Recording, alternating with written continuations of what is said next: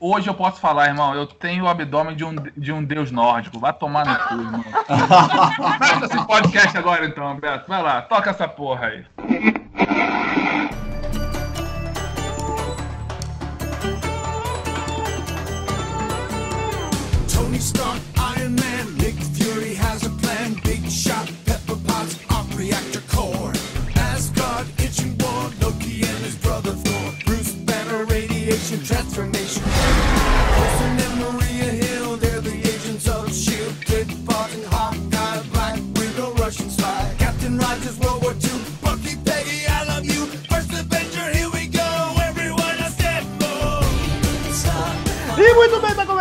Podcast Cinema e Série, podcast número 109. Eu sou o Beto Menezes, junto comigo estão o Alex de Carvalho.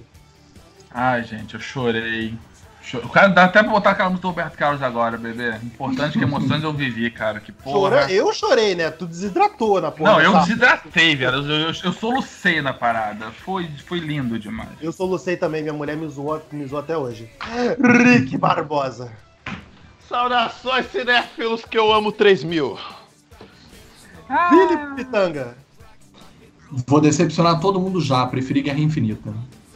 Não, eu tô contigo. Numa boa, eu tô contigo. Porra, vai ter. É cada merda que a gente escuta nessa vida. nossa, embaixa... nossa embaixatriz do Nordeste, Carol Bardesi. Save Marta. Não é que gente assistiu. Uai. Uai? Como assim? Tipo. Ai, Buck, salva o Buck, sei lá, eu conheço o Buck. Pô, caramba! A mesma coisa. E os caras reclamam do Marta e não reclamam disso, mas tudo bem. Não entendi, não. É o que eu sempre, falei, eu sempre falei isso na época também, mas ninguém me escuta. E como participações especiais aqui no nosso podcast, de volta a nossa querida Capitã Marvel, que só vem para quando para chegar na hora boa, Raquel Azekawa. Olá, eu devo dizer que eu estou muito feliz porque aguardei 10 anos para ver aquela maravilhosa Rescue. Estou muito grata. E de volta da joia da alma do estalo do Hulk, Denis Rimura! Mas veja só, veja lá, veja só. É, o estalo do Beto me deixou preso na, na joia do podcast. Eu tô voltando agora só. Voltou agora? tô voltando agora. Mas, ô, gente, ó, vai, vai rolar a guerra civil dentro da guerra infinita aqui dos dois lados. Tem gente falando mal do filme que foi bonito demais. Não, deixar claro que ninguém falou mal. Eu só falei que eu preferi Guerra Infinita, mas tudo bem. É, mas vamos lá, pessoal. Pra então... joia da alma do podcast já já, quer ver? é, pra dar um estalinho aqui não custa. É, estamos começando o nosso podcast. Nosso podcast finalmente chegou a hora da gente falar do último filme que compõe a saga do infinito do universo Marvel dos cinemas, Vingadores Ultimato. É, a gente deixou dar um bom espaço aí da estreia até o lançamento desse podcast. O Cinema em Série não fez crítica, porque, honestamente, eu, eu, eu é, era muita coisa para absorver do filme e muita coisa que eu não tinha absorvido direito sobre ele. Então eu preferi segurar a onda e ter todo mundo aqui pra gente poder ter uma discussão sobre o que foi o, o Vingadores Ultimato. Esse podcast está recheado de spoilers, já deixando de cara, tipo, que, que vai ter spoilers. Se você ainda não viu o filme, é, segura, segura a onda para ouvir aqui o podcast, vai ver o filme, mas depois volte aqui e deixe seu comentário, deixe sua opinião, fala se gostou, se a gente falou merda, coisa do tipo.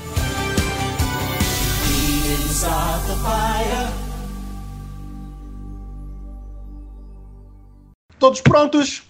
Vamos Sim, começar. É, pessoal, o 22 filme.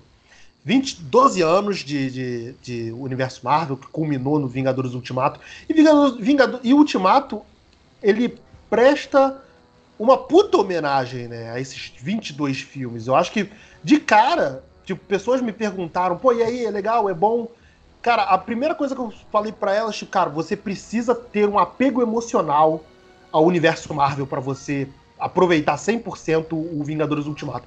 Cara, para mim, Vingadores Ultimato é o que os últimos Jedi tentou fazer e fez meio capenga, sacou? O, Eu... Ultimato, ele, ele faz super redondo. Eu, Eu começo discordando. Eu discordo, fala, não precisa desse apelo. Não, falando sério agora. Não, é, eu não acho que precise desse apelo emocional, é, essa ligação emocional com os outros filmes. Eu nunca tive um- uma ligação muito forte, vocês sabem disso, né, com, com o universo cinematográfico da Marvel. É, eu gosto, gosto de alguns filmes, não são todos. Eu nunca gostei de Vingadores, na verdade. Eu sempre achei que todos os Vingadores são muito fracos. Desculpa, gente, mas sempre achei. Primeiro, Vingadores, tu não gosta? Eu entendo, tipo, o segundo, porque o segundo todo mundo fala O meio... Tron, né? É, Então, mas hum, o primeiro... mas não é. Eu gosto, mas não é tipo, nossa, que filme, puta que pariu. eu tô rindo aqui, né? O Felipe já falou. Felipe tipo, começando as agressões. É, mas tudo gratuitas, mas tudo bem. É. Não foi Mas assim, gratuito, tipo, não, eu, eu mas. nunca tive é, esse, esse- a ligação muito forte. E eu também discordo, eu acho que esse é o melhor filme de todos. Eu, eu senti mais emoção de todos os, o- os Vingadores nesse daí. Foi o que realmente eu falei. Que nem o, o último, tipo, ah, o pessoal morreu. Foda-se, tipo, eu sabia que ia todo mundo voltar. Eu não saí da sala de Caralho, cinema. foda-se! Foda-se, A, você já a- voltar. a Carol tá numa semana aqui. de amargor que tá foda. Tá que no- eu, irmão, porra. Ó, ó, Mas vocês não saíram. Eu não, até hoje eu não entendi. O pessoal, nossa, que coisa triste. O pessoal sumiu. Eu, porra, mas você sabe que. Carol, assim, Isso é verdade, a gente já É sabe É que que, Carol, tem, tem uma coisa entre saber o que vai acontecer e ver como a situação acontece. Por exemplo, eu já fui preparada, assim, quando eu vi, ah, o último capítulo vai se dividir em dois filmes. Então, o primeiro vai ser tragédia pura, vai ser aquela desgraceira, beleza. Mas ainda assim, é, por exemplo, a cena do Homem-Aranha morrendo, ela é bem forte. A, É, cara, a, a questão da criança ali, né? Ele é, um, ele é um moleque, ele é um moleque, ele falando, né, Mr. Stark, I don't wanna go, I don't wanna go. Aquilo ali mexe. Então, mesmo você sabendo que todo mundo ia morrer, é uma parada assim que você fica, sabe, meio. Meu coração é de gelo, desculpa. Eu não me senti nenhum. Estamos notando. a coragem de você terminar eu o admiro. primeiro ato matando metade do teu elenco, tipo, matando, não os caras os cara não foram surrados, os caras não sofreram numa derrota moral. Tipo, Não, cara, eu os caras morreram, sacou? Porra, independente de você ter background de quadrinho, de saber que os caras vão voltar.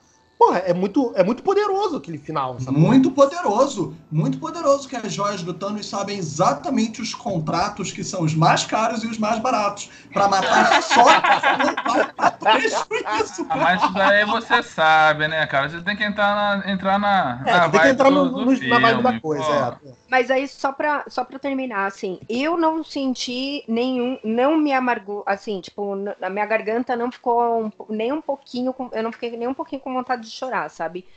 E nesse, poxa, né, aí não deu, assim, tipo, não vou falar que eu chorei, eu não chorei, só que eu saí, sabe quando prende aquela coisa, você fala. "Hum". Então, Sabe, É por exemplo, um pedaço que, que me pegou muito? Tipo, já vou jogar lá pra frente, mas eu acho que o Denis vai se ligar. Não sei se vocês se ligaram, mas eu acho que o Denis vai se ligar, assim. É, Lá no enterro do Stark, que a Hum. filha do. Tá, a, tá a filha dele com, com o, o Rap, né? O John Favreau, o Rap.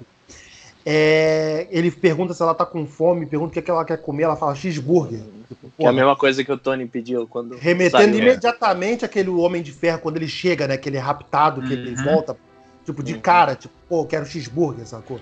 Porra, aquilo ali me pegou de cara, sabe? Porra, dali eu derreti pra caralho, sacou? Ali Mas, ó, também ó. tem o menino do, do Homem de Ferro 3, que tudo bem, é um filme que nem todo mundo gosta e tal. Mas eu achei legal porque esse menino tem um, um peso muito forte no, no. Como posso dizer? No equilíbrio emocional É, que o Tony tem que desenvolver depois que ele tem aquele, aquele PST, né? O Post é, Traumatic Stress. É. como é que se em português. Traumático. Obrigada. English, motherfucker, do you speak it? Então, é legal que eles resgataram até, até esse guri, assim. Eu achei muito legal.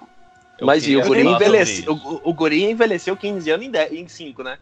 Pois é, né? Esse problema Aquele- do... A filha eu- do eu Homem fiquei- também, parecia que tinha 20 anos. Porra. Eu falei assim, Peraí, nossa. São os mesmos atores, isso que é o pior. Não, Não, exato. né? é. o, moleque, o moleque é, mas a garota não. Eu posso Mas, ó, falar? o, o, que me, o que me pegou no, no, no Ultimato é a, é, é a cena do, do Gavião perdendo a família. Ou seja, em dois minutos de filme eu já tava chorando. Nossa, Começou aquilo dando merda já, né? inesperado. Mas- É, porque, não, ele te, é porque ele te joga de volta pra aquela sensação do, do final do Guerra Infinita, né, cara? Que nem o, a cena pós-crédito do, do Homem-Formiga e Vespa, né, cara? Tipo, Homem-Formiga e Vespa é um filme pra cima, pra caralho, né? Uma aventurona divertida. E aquela pós, cena pós-crédito te joga de volta pra aquela derrota que foi Guerra Infinita, cara. Aquilo também é. é. Sim, mas é que assim, a gente brincou um pouco antes da, da gravação sobre o lance de tá, todo mundo tá se noivando, tá casando, esse tipo de coisa. E, e, e, e por exemplo, eu peguei, eu consegui é, não tomar nenhum spoiler até, o, até a cabine. Então eu consegui ficar fora do, do mundo dos spoilers até chegar no dia da cabine. Ah, então eu, eu falar fui, sobre isso depois também. é, eu fui assistir, cara, completamente sem nenhum tipo de informação. Então não, eu já, eu já me compenetrei pra sentar na, sentei na cadeira e, e adentrei ali, fiquei preso naquele mundo.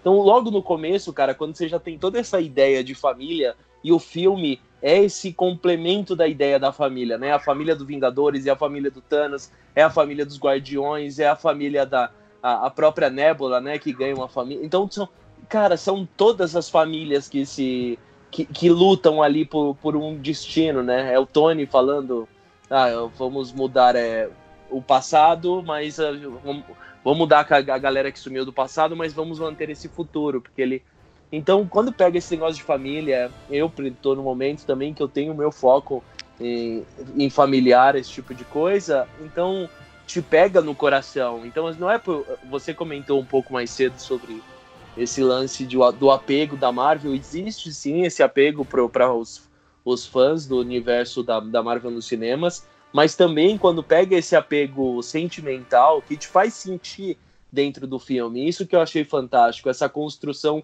familiar de cada um dos personagens. Então, esse filme ele, ele me pegou. Eu considero ele melhor do Guerra Infinita do que isso, por causa disso.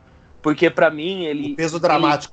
é, ele, o peso dramático, a emoção que ele consegue puxar você pra dentro do filme. E pra mim esse é o intuito do filme, é, é te puxar, é te trazer a emoção. E, e em Guerra Infinita eu não tive, é, a, porque nem a Rachel comentou da, da morte do Aranha. Pra mim foi a única morte que pegou assim Eu também do- tive isso. é, do, do Peter, Posso- né? Então, é. Porque Posso de fazer um novo, adendo rápido? pode, perdão, vontade. não, não, termine, termine, Denis, fale.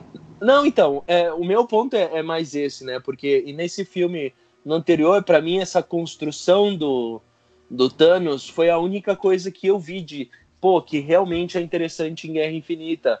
Porque ele constrói um vilão como você não vê construído em nenhum dos outros filmes de, de herói da Marvel, né? Você tem toda a motivação, você tem. Você chega até próximo a acreditar nas convicções de- desse vilão. Então, tem essa pegada, mas não me, não me agarrou como Ultimato, meu, desde as cenas iniciais e essa construção de narrativa conseguiu me, me jogar para um filme e me jogar emocionalmente, que, meu, nos 20 minutos finais do filme eu já tava, eu tive um momento que eu perdi um minuto de filme porque eu baixei a cabeça para não chorar alto dentro do cinema. Ah, eu caguei, pra... eu chorei alto Ah, pra eu tava caralho. berrando. Foda-se. Mano, a, se- Abracei gente que que eu eu não fui, eu conhecia depois. mano, Chutei a cadeira do cara da minha eu- de porque Eu, chutei, eu dei um bicão na cadeira dele. O cara O Alex. olhou pra trás, eu. "Ah!" O cara nem falou nada. Eu tava O. Alex quero- quis abraçar as pessoas desconhecidas que eram cosplays. Isso é que é verdade. Ele quis abraçar as cosplays que a gente levou. Não, Vamos não, não, aí é pro... não, não, os não. cosplays também. Porque muito homem marmanjo, muito homem Posso marmanjo estava doido pra abraçar o nosso Homem-Aranha e o nosso Capitão América. Aquele Posso- Capitão, Capitão América era um pitel. Sim. Não, tem que falar aqui que aquele Capitão América era um pitel mesmo. fantástico. Gente, eu queria falar uma coisa sobre isso também. Se eu fosse chegado, eu ia. Eu só queria fazer um adendo. É, eu não. quero concordar em parte com o Denis, porque de fato, que esse filme, o que os filmes da Marvel foram evoluindo e trazendo foi conseguir criar um envolvimento emocional muito cinematográfico, independente de depender do envolvimento emocional dos quadrinhos. Há fãs do universo Marvel cinematográfico que nunca leram um quadrinho e tem com- completa relação desenvolvida com esses personagens só no cinema. E a linguagem de cinema conseguiu traduzir essa emoção. É, eu só queria fazer uma correção. Eu não acho que as mortes das cinzas no Guerra Infinita queria emocionar mesmo, não. A única que intencionalmente quer emocionar é a do Homem-Aranha, até porque muitas das decisões que o Tony Stark vai tomar no próximo filme vão vir do sentimento de culpa que ele alimenta por ter sido meio que tutor do Homem-Aranha. É quase um Então, assim, desse filme, né? É, então, assim, Sim. eu não acho que eles tenham querido ser. ser é, é, como é que eu digo? Ch- Choramingar em cima daquelas cinzas no filme anterior. Ah, que, queria sim, porque Tirando o galera- Homem-Aranha. Tirando Ah, o. Homem-Aranha. Tirando o Homem-Aranha, não. Ela, ela- eles, eles, eles viram cinzas de maneira super seca. Seca e seguida. É porque é Tipo, cinza. que Senão, senão eles viravam água. Caraca. Saudade. Oh, Saudade de meu ruim do, do Denis. Oh, meu Deus. pudesse, se eu pudesse agora falar Dracarys e o Denis pegar fogo, ia ser perfeito. Mas ia tirando, continuar seco.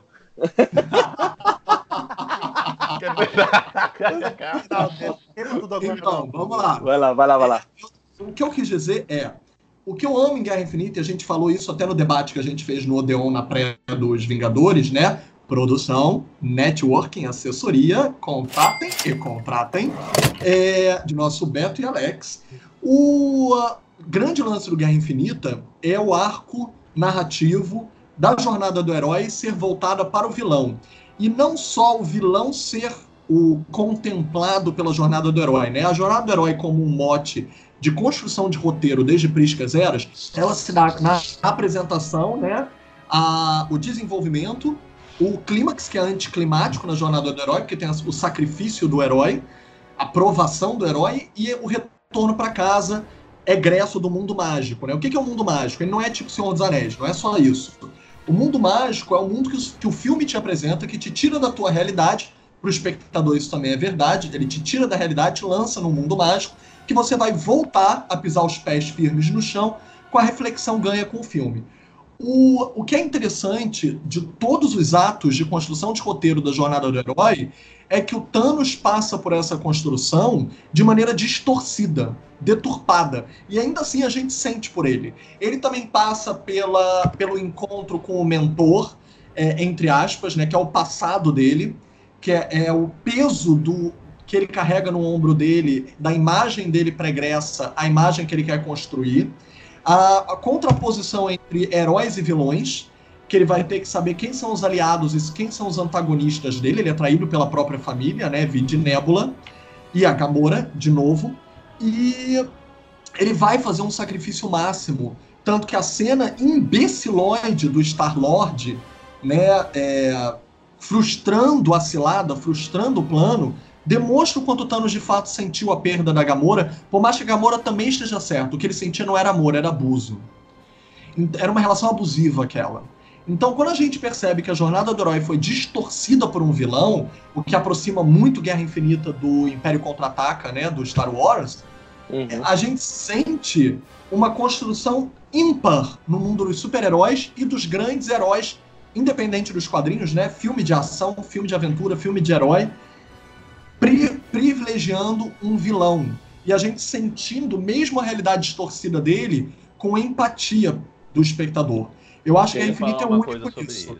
Mas É, só eu- pra- Eu queria Só falar pra uma coisa sobre isso. eu não tiro o pensamento do Denis, porque enquanto eu acho que o primeiro filme é reverencial à, à, à união, a primeira grande união de todos os super-heróis contra alguém que é maior e, e- e mais poderoso do que eles, o segundo foi a união dos filmes. Eu amo a união do segundo. A primeira metade do filme eu amo muito, né? Eu tô dizendo que o Ultimato, pra mim, a primeira metade é um grande filme, a segunda metade é um grande quadrinho. Eu não acho a segunda metade um grande filme. Eu acho que ela peca muito sendo fanservice, mas eu acho ela um grande quadrinho. Um puta Eu- quadrinho. Mas eu acho a primeira metade um grande filme. E eu acho que ela brinca com a linguagem de todos os filmes que existiram até então. E isso foi Sim. foda. Porque ela conseguiu passar, passear por todos os filmes. Desde capa e, e- gêneros do cinema. Capa Sim. espada intriga palaciana do Thor. é, ficção científica lá do B do Guardiões da Galáxia comédia chanchada, paródia do Homem-Formiga, filme de espionagem 007 com Guerra Civil, filme blockbuster de ação e explosão, Vingadores 1. Então, assim, eu, a- Mundo Mágico, né, com a Tilda Swinton, ele conseguiu brincar com todos os gêneros do cinema, revisitando os filmes anteriores. E Uhum. essa primeira metade, pra mim, não tem preço. Então, nesse sentido, eu concordo com o Denis. Eu acho que, independente de quem leu ou não o quadrinho, é excelente uso de cinema pra emocionar e pra brincar com o espectador. Eu tenho uma coisa sobre isso que eu concordo, tá? É, vocês estão vendo, gente? Sim, tamo... Eita. É sim, sim. Alguém caiu aí. Então, Tô aqui, tô aqui. é, eu concordo com tudo isso que vocês estão falando, mas eu quero dizer uma coisa, principalmente sobre agregando o lado de fora do filme a essa discussão nossa. Ah, enquanto os outros 21 filmes foram criados para ir agregando como o filme chegar até este momento, eu tenho a impressão que Vingadores Ultimato ele não foi feito com a intenção de ser construído como um filme, como uma uma uma obra que tenha casadinho ali roteiro, fotografia, essas discussões de tecnicalidades de filme. Ele foi feito para ser um evento. Ele foi feito para ser o grande momento de conclusão de um projeto de 11 anos. Então, quando você vê as coisas que foram construídas nesse filme, por exemplo, as mortes do outro filme que a gente sabe que não pesam pra gente, eu concordo com a Carol, não pesa. Não pesa porque a gente sabe que vai voltar. A gente sabe Ah, que vai ter um partido. mim. Não, pera, eu, eu, eu, Eu entro, no, eu entro no filme, cara. Eu, Não, eu visto gente. a camisa. Eu visto a camisa. Mas, eu, mas é isso que eu vou falar, Alex. Tem um pouquinho disso.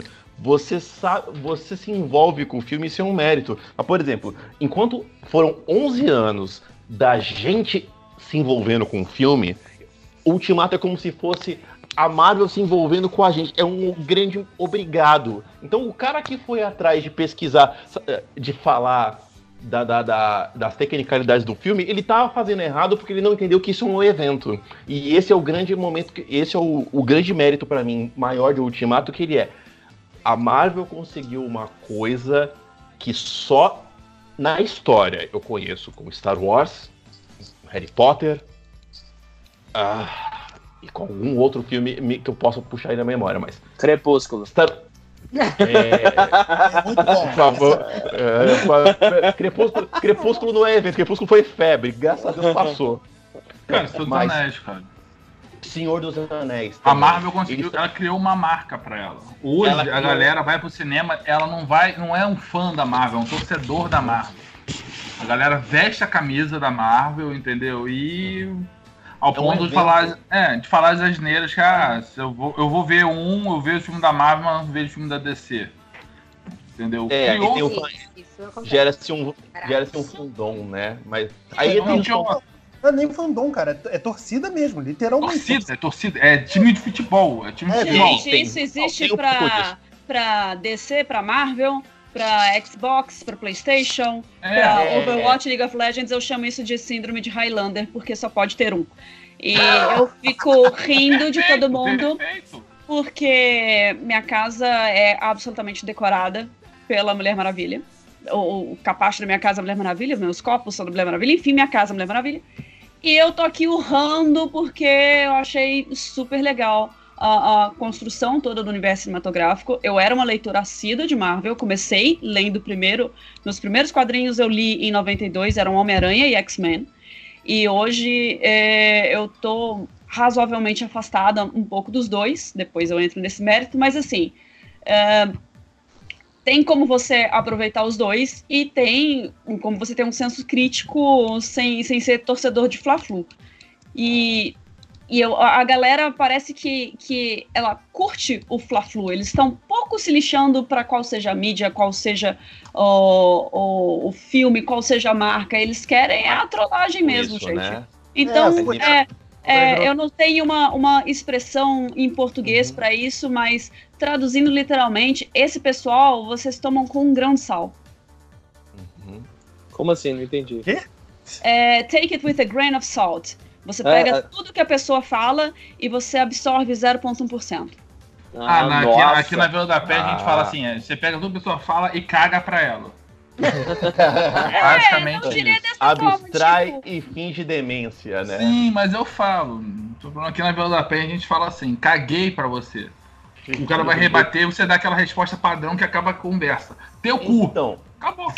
então Na verdade, mas é uma coisa- eu- Mas é É, uma coisa que eu acho, só pra concluir, é, tirando essa galera que alimenta esse contra um contra o outro, gente, esse é o momento que puta que época pra ser nerd no mundo, porque se você pegar anos 80, 70, n- come- 90 até metade, nerd não é nerd não é essa visão legal que a gente tem hoje. E, poxa, hoje nós temos uma infinidade de filmes por um puta um mérito também desse universo que foi construído. Então é um grande obrigado o Ultimato. É quando a gente chega no cinema e você vê aquela carga emocional voltando pra gente de, de olha, estamos junto até agora para este momento. E por isso que eu falei, a grande comparação que eu tenho hoje com a Marvel é eles conseguiram um patamar que só Star Wars, que criou essa fama, essa coisa de blockbuster conseguiu, que é criar eventos, criar o filme passou, transcendeu a fase de você discutir o filme em si, você transcende a história. Você,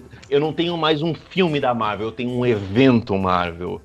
E a, o Ultimato é a consagração desse evento Marvel. E de novo, só Star Wars, só Senhor dos Anéis e só o Star Trek. filme patamar.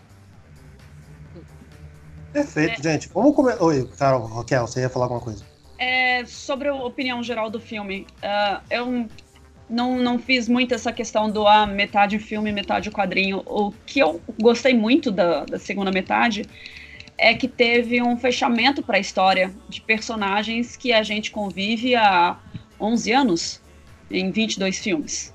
Uhum. Então, é, por mais que fosse fanservice ou qualquer outra coisa que vocês queiram chamar, eu achei extremamente válido a maneira como eles conseguiram fechar até mesmo questões contratuais, por exemplo, do Chris Evans não querer mais seguir o papel, o Downey Jr., o Chris Hemsworth que primeiro, ah, eu não vou assinar mais o contrato, aí depois que filmou o filme, ah, eu quero fazer Thor 4. Então, teve todas essas coisas, mas aqueles personagens que a gente viu desde seus primeiros filmes, Iron Man 1, Captain 1, etc., eles tiveram um início, um meio e um fim. Então, por mais que houvesse toda essa questão da, da guerra praticamente galáctica, né? O universo em si, aquela coisa com Thanos. Uma das coisas que eu gosto muito e, e que eu queria ter visto muito isso no Liga da Justiça, quando juntou todo mundo, é mostrar o, os personagens como pessoas e não como entidades. Então, eu gostei muito de ver essa questão família, como vocês trataram, é, mostrar Claro, né? Os novatos não tiveram tanto assim, porque agora eles são né, as estrelas da fase 4, né? Que é a Capitã, que é o Pantera e tudo. Mas o Steve, o Tony, Natasha, eles mostraram que, além da, da responsabilidade como heróis, eles têm valores humanos, eles são humanos, independente de suas origens, né? Enfim. É, e, e, isso é o que mais me aproxima nesses filmes. Mostra que eles são pessoas que a gente pode até se identificar em momentos. E uma das coisas que eu gosto desses filmes é mais isso do que os efeitos especiais, do que as, as brigas incríveis, do que as explosões, The Michael Bay Explosions, enfim. É, isso é uma das coisas que eu acho que eles captaram muito bem e que apesar das mortes dos personagens no filme anterior terem sido só ah, mostrar eles virando pozinho e tudo, ainda assim, você sabendo que ah, todo mundo vai morrer, mas depois todo mundo vai voltar, todo mundo vírgula, né? Porque teve personagens que não voltaram. Aquela história toda de você saber o envolvimento humano de cada um tem um certo pezinho. Você ainda faz, por mais que você não chore ou você não se emocione, você ainda falam: "Ah, puxa, fulano morreu nossa, né? A gente vê a história dele e ele morre assim. Que, que pena. Mas é, é. Que inconveniente, né? Que ele morreu. Mas, é, mas é, exa é exatamente Reclama isso. com Deus, né, porra? É, eu só fiz isso mesmo nesse filme. Poxa, realmente ele morreu. Entendeu? Agora que ele morreu realmente, tipo, aí eu. É, ela, né? Ela... Agora, eu só queria falar uma coisinha. Eu sei que a gente adiantou, eu queria só terminar uma coisa quando a gente falou dessa rixinha que acontece. E uma das coisas que eu vi nesse mundo é que, assim, tipo, ninguém, nenhuma dessas duas empresas, nem Marvel, nem DC, no dia que elas pagarem meu salário, eu for contratada, cara, eu vou vestir camisa. Eu visto camisa de onde eu trabalho, das coisas que eu faço, entendeu? Mas, porra, não pagam um centavo pra mim. Eu vou ficar, eu vou comprar briga tipo, eu vou aproveitar das duas, entendeu? Então, é, assim. Esse negócio é coisa de internet, entendo. Carol. Porra, não, faz uma camisa, faz uma camisa com essa fala da Carol aí, maluco. Porra. Por favor, né? Vamos, vamos fazer. Mas mano, é verdade, porra. assim, tipo, Você não paga meu salário pra eu brigar por você, caralho. faz uma camisa disso. Eu compraria. selo Carol É verdade. Botava assim, botava o Batman de mão dada com o Homem de Ferro apontando assim pra frente. Porra, cara, faz essa camisa aí, providencia essa aí, bebê. vão acontecer, né? Vamos Pessoal, vamos vão- fazer. vão- vão, vão fazer o, fazer o panteão do, do, do cinema em série pra gente poder fazer essas camisetas, né? né? Vamos É, fazer. é- é só então essa, essa mensagem, por mais que assim, ah, eu tenho o setor, né? A gente lá fala de DC, as minhas revistas são da DC, porque por motivo X não dá pra acompanhar tudo no mundo. Eu acho que assim, a gente tem que, como fã, como as pessoas em si têm que deixar de parar essa rivalidade. Não existe rivalidade nesse ponto. Sabe? Uhum. Aproveite, aproveite de tudo, aproveite que estão aí, eles, as empresas estão fazendo pra gente. Então, cara, vai lá e, e mergulhe nisso, né? É um momento, realmente. Até É, porque mas- toma na cara a internet, né? Se você, se, se você, jovenzinho que nasceu em 99, não sabe disso, nem a DC nasceria sem a Marvel, nem a Marvel existiria sem a DC. Então, ó, você que nasceu em Exatamente. 99 e é alimentado via crítica que é do outro, porque eu não gosto porque é amiguinho da esquina, se fudeu. Mas, mas ó, Carol, o lance disso é, por exemplo, eu brinquei no começo do Batman vs Superman, é, que eu, eu fui um dos caras que mais atacou esse filme nesse podcast. Mas, mas por um motivo, eu falei assim, gente, é, tem tanto potencial, e eu falei, e o que eu sempre batia na tecla era, eu, cara, eu quero um filme bem feito, eu tô, tanto faz pra mim, A, B, C, ou D, F, G. Eu quero filmes bem feitos, eu quero filme que, me, que eu entre no, no cinema e eu consiga absorver alguma coisa, ou que o filme consiga transmitir uma mensagem, um sentimento pra mim. Então, independente da marca do produto, esse tipo de coisa, né? É, é o que mais bate. A galera tem que começar a cair essa ficha de ficar caçando mega defeitos ou não gostar de personagem A, B ou C. Tem que focar em sempre fazer o máximo de que puder para que você cobre das empresas, fazendo uma reclamação, fazendo um post negativo ou qualquer coisa que seja, para que as coisas mudem. Foi o que aconteceu com a DC. Houve tanto hate em cima do- dos projetos que que que estavam saindo pela metade que eles re- re- Começaram a mudar. remodelaram todo o projeto, isso. Denis, é que nem o que vai acontecer com a HBO. A próxima batalha de Game of Thrones também ia ser de noite. Aí eles decidiram, vamos transformar em diurna, porque senão eles nos matam. Pois Ah, é. deixa, o podcast, deixa o podcast do Game of Thrones que vai ser pra. É, gente, vamos começar a falar do filme propriamente, da estrutura, Sim. principalmente a estrutura narrativa do filme. É, eu, eu vou ouvir um pouquinho a Raquel, que ouvir a Raquel sempre é bom. É, cara, é te surpreendeu começar o filme, tipo, é, já li- tão intimamente ligado com Guerra Infinita? O filme começa o quê? Tipo, semanas, né? Tipo, sei lá, do- uma semana? depois, 22 Vamos dias. É, Vamos 22 dias, isso, contextualizar. três semanas, isso mesmo. O filme Eu já começa fiquei- 22 dias, né? né? Eu já fiquei chocada, porque eu tô acostumada a entrar no cinema, e aí daquele tempinho, né, você vê a mensagem ali do, por favor, desliguem seus telefones, vai passar uns cinco trailers, e aí começa o filme. Aí eu sentei na minha cadeira, pá, filme! Eu fiquei assim, meu Deus, pera, cadê? Já começou? Isso é um trailer de algum filme? Não, pera, tô vendo o Gavião. Nossa, começou. Já começou num susto, assim. Aí você já fica, nossa, ok, né? Beleza. E aí, de, de já começar aquela parada com ó, a família dele, é, é o que vocês falaram antes, é um, uma- uma- um lembrete do que, que é a mensagem principal de dor do filme. É você. É uma questão de, de perda. A De perda, todas- né? Tipo, principalmente todas a, as a, suas- a, o- a lidar com a perda. É, é a perda de tudo que é importante pra você. E o fato, e, e logo em seguida, o fato de que você tentou o que você conseguia e você não teve resultado nenhum, você fracassou três vezes. Então, é, é um murro na cara. E, e eu acho que isso é muito legal porque, assim, mostra que não existe seres infalíveis. E, e ao mesmo tempo, uma, uma mensagem muito forte de, de esperança, de não, tá tudo errado, vamos tentar fazer isso certo até isso ficar certo.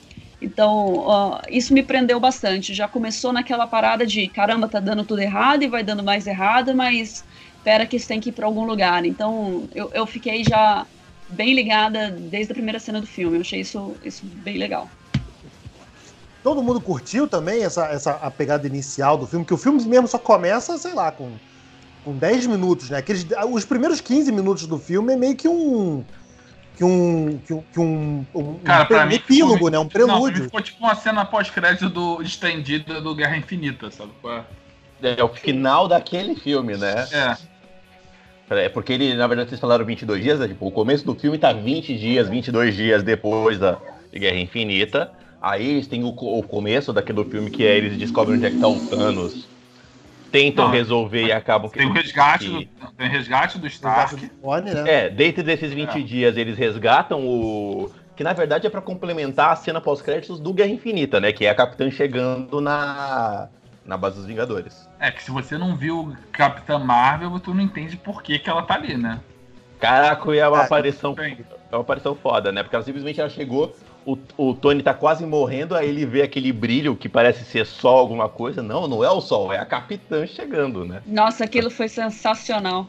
É Jesus. Gente, ela brilhar só aparece na tela, eu tô gritando. Eu tô gritando, eu sou dessa, sinto muito. E, cara, como é que, como é que é foda, né, cara? Ela, ela participou, teve um filme antes desse, e o número de pessoas que já que são que ficaram, viraram fãs da Capitã Marvel é absurdo, cara. Eu acho muito foda isso, cara. É muito. É, é legal que Ela, é já. uma, ela ficou uma personagem muito, muito legal, sabe? É uma personagem muito bacana e predispõe uma coisa que a gente falou no Drops que você não ouviu, agora dá pra você ouvir. É, você ouvinte que não ouviu, vai lá. Que é, o Alex comentou uma coisa no Drops que era a Capitã ficou tão fodaralhaça naquele filme que ela não poderia ser a pessoa que ia resolver todos os problemas nesse, porque senão ela- o filme ia ter, sei lá, 15 minutos. Ela é a ponta que chega lá, tipo, é, é tipo Rage, né? Você carrega a barrinha do videogame e depois você dá com os quatro botões. Porque ela, ela é muito overpower. Mas É, aí vale. Fala, fala. Ah, não. Pode falar, fala aí. Mas é meio burrinha, né? Que ela pega a porra da manopla, em vez de voar pra cima, pra onde não tem ninguém, ela voa pra frente onde tá todo mundo. Mas Ah, então, Subir e depois descer, caralho. Onde Ó. tinha que descer, em vez de cruzar a porra de um campo cheio de gente. Mas, mas, tudo bem, pelo Mas filme a gente é- passa. é- mas pra mim é a prova de que ele é fodona desse jeito, cara. Ela podia fazer isso, mas não, Ela cara. podia, é a única Gente, mas a podia Carol é ali. assim, a Carol tá, vai resolver as coisas e é ali no murro na frente mesmo. Eu sei, não Tá não canônico. A, no- a no- discute, a nossa, ca- a nossa Carol tá dando porrada na gente tem uma semana. Falamos do Sonic ela bateu na gente. E tem que lembrar, e tem que lembrar que as grande parte das cenas que ela fez de batalha, ela fez antes de gravar o filme é, de origem dela. E ela gravou com, com tela verde, ela não tinha nada. Ela tava, ela tava lendo um roteiro que só tinha a fala dela e tava Caramba. contracenando com ninguém. É Então, verdade, assim, ninguém leu o roteiro. Tadinha, né? Bloco, bloco do eu sozinho. É, então, só, só as cenas que ela tem em ligação com os outros atores, né, de conversa mais física, que nem aquela conversa com o Peter, essas coisas, que ela tava lá presente. Ah, Grande parte- com o Peter é muito foda. A cara. grande Então. parte dos embates, a, o embate dela com Thanos e afins, foi tudo gravado ela sozinha na tela verde antes de ela gravar o, o, o origem dela. Porque Caramba. foi, É foi naquela, foi naquela sequência de oito meses que eles gravaram Guerra Infinita e Ultimato juntos. Foi. E, aliás, Gente, peraí aí, que o nível de moral ordem, da Brie Larson subiu mais três níveis. pô, a, mulher, a mulher tem um Oscar na estante, né? Ela tinha que justificar uma hora. Ela tem um Oscar na estante de casa. Mas, A pessoa- mas então. Fala, fala, Rick. Não, eu ia seguir só com a cronologia do filme, que é. ne- você termina o Capitão Marvel, que mostra a galera, ou a- o pós-créditos, a galera conseguindo chegar ela na base falando, oi gente, o que, que tá pegando aí? E aí começa esse filme com, dentro desses 20 dias entre o Guerra Infinita e agora, é, a Capitã já tá integrada aos Vingadores, e aí ela resgata o Tony Stark do espaço, traz essa galera pra cá, dá errado porque eles encontram o Thanos, eles vão atrás do Thanos, é, de graças Não. às coordenadas da Nebula. Ela vai. Que ela falou o seguinte: tá bom, vou lá matar ele. Ah, Vamos- mas a gente, a gente tomou uma pancada. Eu não tava aqui. Desculpa, Eu- irmão. Ela eu não tava mesa. aqui. Eu né? acho maneiro também que ela justifica o lance do. do de tipo, de por que, que ela nunca veio, né, no caso. Porque ela fala, tipo, cara, tem milhões de, de planetas aí fora e ninguém tem Vingadores, sabe? Tipo, eu preciso. Pois matar é. Todo mundo. ó, ó, ó, Tem um monte de planeta aí que não tem Vingadores pra combater. Eu vou ter que ajudar essa galera, né? Se Pois vira é. vocês aí. né? Que é também uma, uma, vamos dizer assim, uma justificativa plausível do porquê que ela não tá presente no filme inteiro, porque como a gente falou, primeiro que ia ficar sem graça, né? Ela ia chegar lá e resolver a porrada toda, então. E, e, mostrar que, assim, nós não estamos sozinhos, acontecem tantas outras coisas e isso abre um leque de possibilidades para a fase 4. Pô, mas sabe que para mim fez maior sentido ela não ficar lá? Ela veio, tínhamos um problema, ela resolveu o problema e foi E foi resolver outros problemas. Por quê? Cara. Porque ela tem outra, mais coisa que fazer, entendeu? Todo Pois mundo, é. tanto que você vê aquela área cósmica, o Rock não fica na Terra, nem a Nébula, ele também vai embora. Eles Não vão tem embora, que a é gente verdade. ficar aqui, sabe qual é? Mas, então, o filme a gente parou em 20 dias, mas ele não se passa 20 dias, né? Ele se passa 5 anos depois desses 20 dias, né? Nesses Que, 20 dias aliás, ele encontra que é aí que eu ia mundo. perguntar para que é aí que eu ia perguntar para todo mundo. É, por exemplo, eu tive uma conversa com o Alex pós-filme, né? E eu, por exemplo, eu não sei vocês, mas eu, certas coisas desse. O, o passar cinco anos é, não me convenceu de ver o mundo, tipo, que o mundo não andou pra frente nesses cinco anos. Mas o Alex me mostrou que, tipo, cara, é um período pequeno pra você, pro mundo se recuperar, né? Porque afinal foram três, metade do mundo que, que desapareceu, que pessoas em funções que não são tão Muito. facilmente substituíveis, né? Vamos botar dessa forma. 5 anos não é Assim, nada. se você for pensar, imagina o que, que é ah, uma estrutura familiar. Vamos pensar no, no próprio Clint. Imagina o que, que é você perder toda a sua família de uma vez só.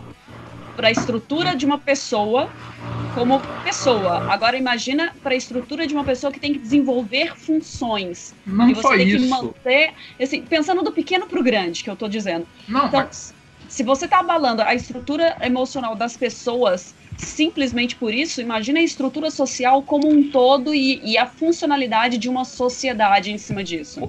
É, foi o que eu falei é. pro Beto, foi o seguinte, foram- ele matou metade das pessoas. Não foi o seguinte, pegamos o Brasil e dividimos ao meio. Não, simplesmente foram, tem 7 bilhões de pessoas no planeta Terra, agora tem 3, e qui- 3, 3 bilhões e 500. Pode ter simplesmente. Imagina o seguinte, o cara limou a América, a América toda, todo o continente americano morreu. Não tem mais ninguém aqui. Como é que fica, irmão?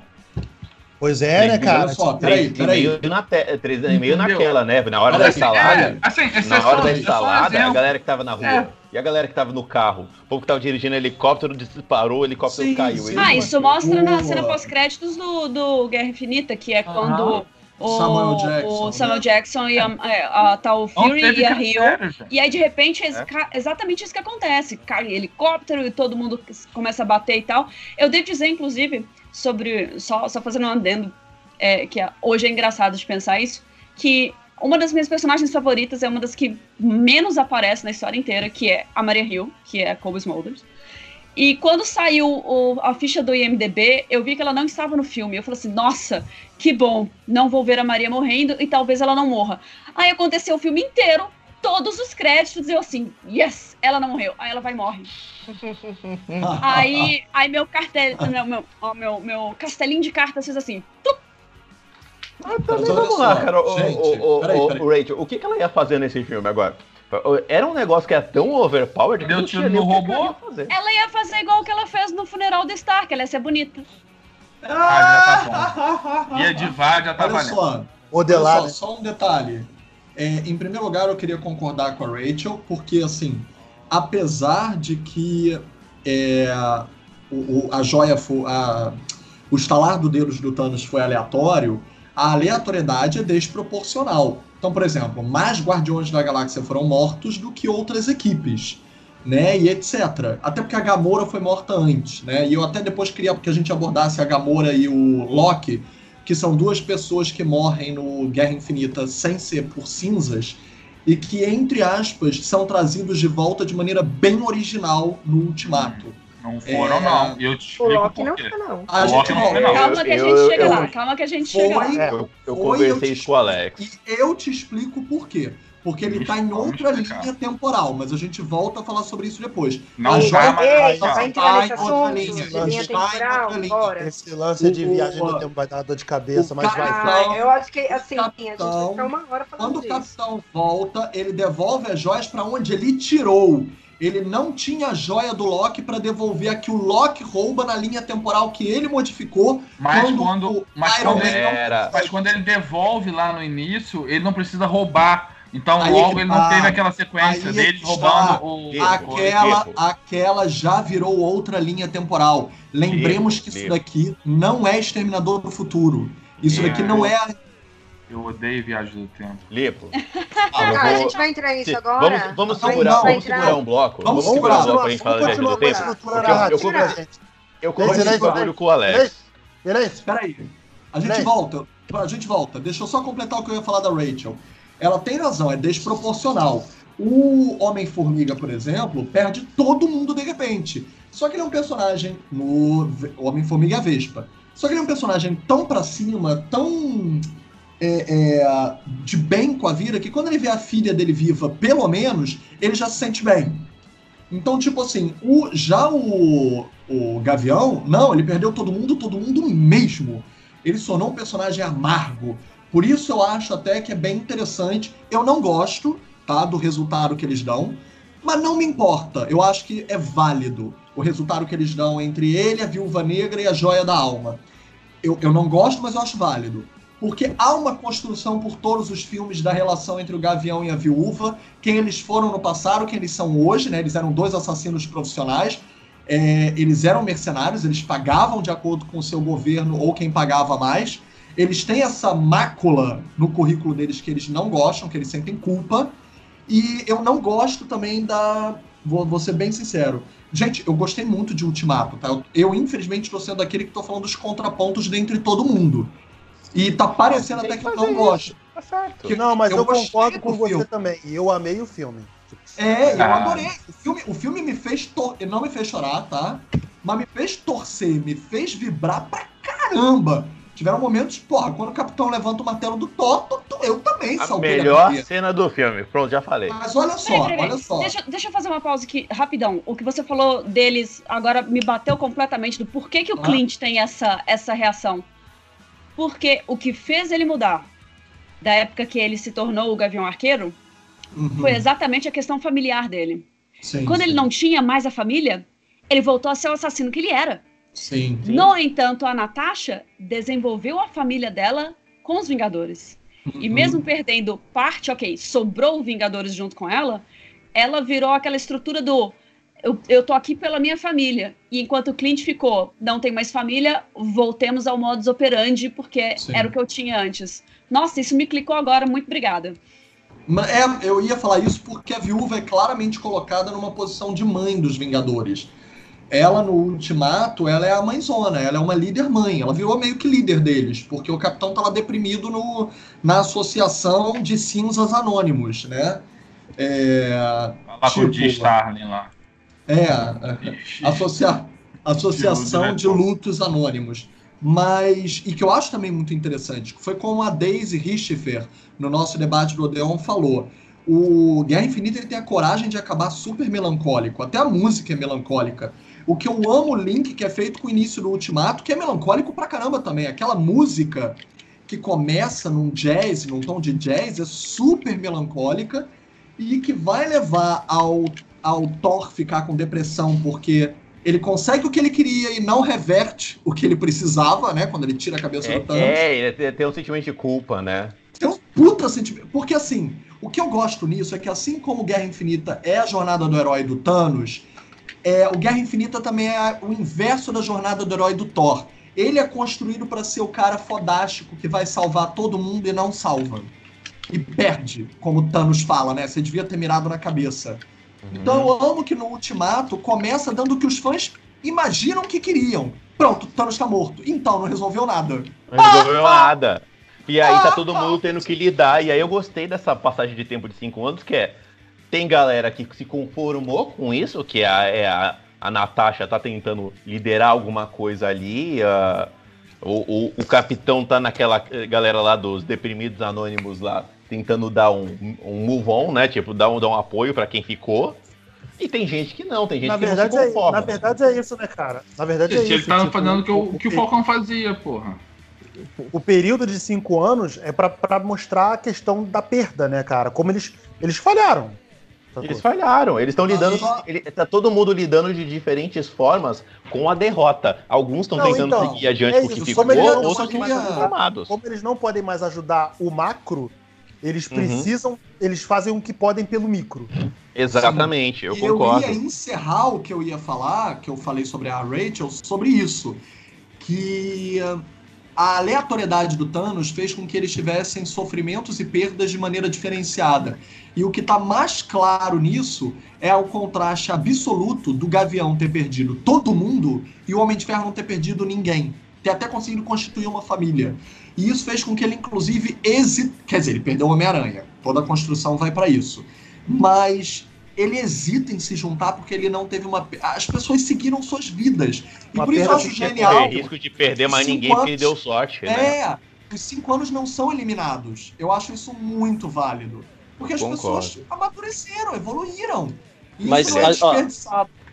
Mas peraí, Felipe, eu acho que não é só esse, ah, é questão de evoluir ou algo assim do gênero. Se você levar em consideração, na, naquela conversa do Tony com Capitão no final de Era de Ultron, que o Capitão, que ele fala pro Capitão, ah, o meu sonho é ter uma um sítiozinho, ficar com a Pepper e seguir minha vida, esse tipo de coisa, né? Que é quando a eles conseguem resolver toda a treta do Tron, esse tipo de coisas. E aí você tem essa pegada que ele viu que não tinha mais o que fazer. Eles mataram o, o Thanos, nada mais foi apresentado a eles e de, de uma resolução, né, para aquilo tudo. E aí você fica preso nesse nesse o que vai fazer. Então ele resolveu, vou colocar aquele ah, plano em prática. O capitão resolveu ser o que ele sempre foi, de ele tentar ajudar, ele tentar ser o, o farol no meio de toda aquela escuridão, de guiar as pessoas, tanto que ele vai guiar o diretor do filme para fazer um É ver- Uma uma pontinha ali, né? Uma é pontinha. Aí ele vai Cara, guiar o o Jim Starlin tava ali, vai, cara. é, vai o guiar o. Jim Starlin também, vai falar, ó, tá, estamos cuidando bem do, do, do seu É, vilão. Qual foi essa cena do Jim Stark, cara? É a do, da conversa. Da junto com- conversa, filho. Com o Joey Russo. Ah, no, no- do- nos Depressivos Anônimos? É. Isso. Ele Eu é não um cara de barbicha careca. Não, não, nem me liguei, nem me liguei. Vou E ter aí, novo. rever. Que coisa chata. Que, que chato. Uhum. Aliás, eu Mas- quero lembrar uma coisa, aproveitar depois com o Alex, só pra, só pra cumprimentar, Denis. Ah, eu, eu- gosto de ter a memória do podcast de vez em quando, porque a- a- vocês falando do Thor me, ate- uma- me atinou uma coisa que a Raquel comentou lá na primeira gravação nossa do Guerra Infinita. Quando a gente gravou do Guerra Infinita ano passado, ela falou alguma coisa assim: que o caso do Thor é emblemático porque o Thor teve tanta perda na vida dele que uma hora ele vai deixar de ser digno. E esse Sim. filme meio que conclui isso, né? Porque Não. ele não é mais. ele- Não, Na verdade, ele, ele não deixa de, ele não deixa de ser, ser digno. Mas ele tá tomado pela culpa. Ele tá Depois- tomado pela Tá culpa, tomado pelo espírito ragatanga do Atitica. Sim, puta que me Ele não tá nem aí Não, mais, cara. Não, então, Isso Ele, cara, sim, ele mas- perdeu o mas- ele, ele deixou de ser rei. Ele, como rei, a metade da galera morreu. Ele foi pro meio daquele. Daquela Yugo- da, do Suécia lá que ele tava, gordo, enchendo a cara. Qual o problema de ser gordo e encher a cara? É, também não É, entendi. nem eu, vai lá ser feliz, pô. É, gente, sem Mas- gordofobia. Mas, Mas cara, o- Super, uma po- é clara- super- eu achei super positiva a construção do Thor. Mesmo tendo engordado, ele não sente menos Deus, menos poderoso em nenhum momento. E eu achei super positivo como desconstrução do mito do homem perfeito, do macho alfa que ele foi até hoje. Eu achei que ele se sente totalmente, tipo, foda-se, eu não sou mais obrigado Ele a tá ser... foda-se, é. a mas mais sim. Eu não senti que ele... Desculpa, ele tá deprimido pela derrota do filme anterior, Sim. mas, tipo, a- a- eu quero. Vamos comparar com termos humanos. Ele é um deus. Ele tem engordado, ele tem, vamos dizer assim, é, se desleixado do que ele era como um deus, né? Super bem treinado, líder, deixou a liderança pra Valkyria desde o princípio do filme. Ele diz, ela diz, e ele nem desce mais aqui. Eu tô dizendo que o filme desconstrói o mito do homem perfeito para você precisar ser um sucesso, para você triunfar nas suas missões, e ele consegue recuperar, se recuperar da depressão que todos estavam, independente do visual dele. O que eu estou dizendo é a, a falha da, da- do mito da perfeição física não atrapalha ele em nenhum momento. E eu acho que isso é interessante para as crianças, porque assim como a gente fala que representatividade sempre está presente na Marvel desde uns tempos para cá, né? A- as crianças negras podem ver que estão sendo projetadas em super-heróis negros que são tão fodas quanto as mulheres estão projetadas. Uma criança que não se sinta adequada em termos do padrão estabelecido de beleza e de magreza, ou etc., acho interessante sim seu herói favorito tá gordinho e não vê problema nenhum com isso. É porque eu tô dando Isso graças é a uma Deus, porque eu, nunca, porque eu tava me sentindo humilhado de todo o filme da Marvel, só tinha homem bonito, e aí eu sou feio, levo uma mulher pro cinema, ela olha aquilo na tela e fala, puta, onde é que eu marrei meu bode, né? Rick. Pô, agora Você, Rick, você é um negro lindo, maravilhoso, cheiroso. Como é que você tá Rick. falando que você é feio, Rick? Pelo amor de Deus, vamos melhorar isso aí. Olha, Rick, repete. Peraí, peraí, peraí. Rick, repete comigo. Sou lindo. Eu não minto, não posso. Rick, repete comigo. Sou lindo. Eu sou lindo. Não, fala com vontade. Pô, senti uma vontade. Sou lindo. Não, mas. Mas, cara, fala. O podcast não vai continuar até você falar. Sou lindo. Ai, Vai continuar assim porque sou eu que vou editar essa porcaria. cada um enfrenta a mesma coisa. O Thor, ele entrou na- na- nesse período depressivo dele, de ficou comendo, jogando e, e afins. Você tem o. é, o Rocket foi pro espaço e tá fazendo o trabalho dele, a Capitã Marvel a mesma coisa. Cada um foi enfrentar a maneira como poderia enfrentar o problema. E aí, assim, mas de Exato. questão de superar, é uma coisa difícil. Você vê a Natasha na hora que ela tá conversando com, com o capitão, cara, que ela começa a chorar e você fala assim: você vê que tá todo mundo quebrado ainda, né? Você vê o quanto os personagens. É, é aquele lance que eu, que eu falei sobre o sentimental, o quanto fez perder, perder famílias, perder amigos, perder pessoas importantes. Então acaba entrando muito disso. Comentou-se um pouco antes sobre o lance do Peter Quill ter, ter cagado toda a história lá quando ele bateu na, no Thanos por causa da Gamora. E aí eu fico, o pessoal brinca, o pessoal fala, ah, pô, o, o Peter que causou tudo isso, que não sei o que lá. E aí eu falo, até onde você pode culpar um- uma pessoa por pelo sentimento? É a mesma coisa, que nem tá lançando agora Cemitério Maldito.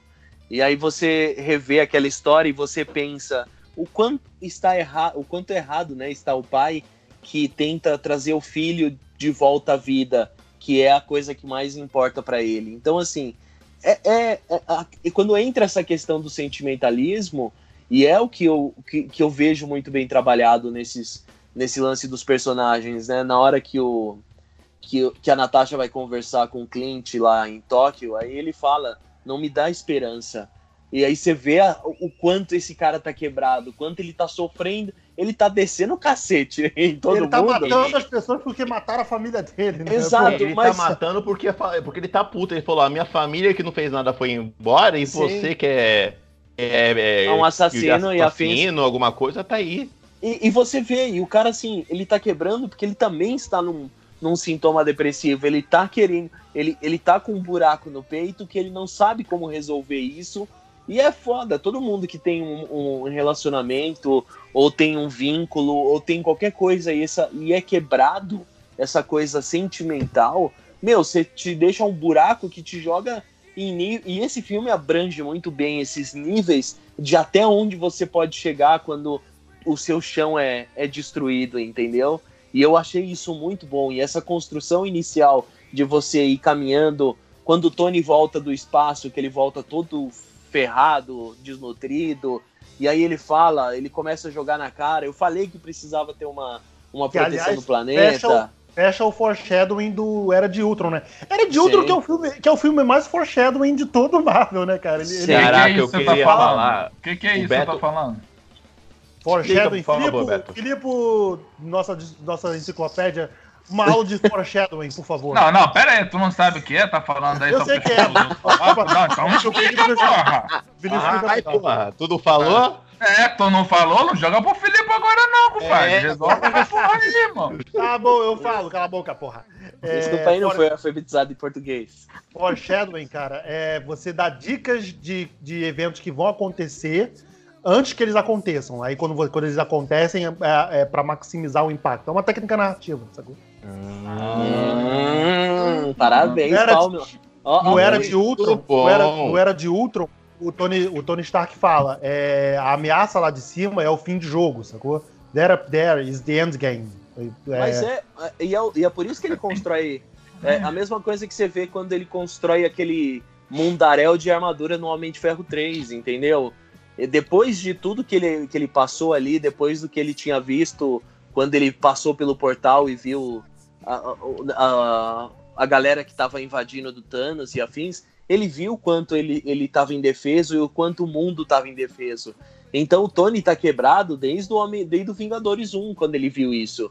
E aí ele constrói, é, ele constrói esse exército de armaduras, ele tenta construir o Ultron. Então assim, ele vem esse é, toda essa jornada ele vem tentando fazer o possível para que, mas ele não tem um, um, uma força motriz assim, como eu posso dizer, né? Se para poder que ele realmente vá de cabeça.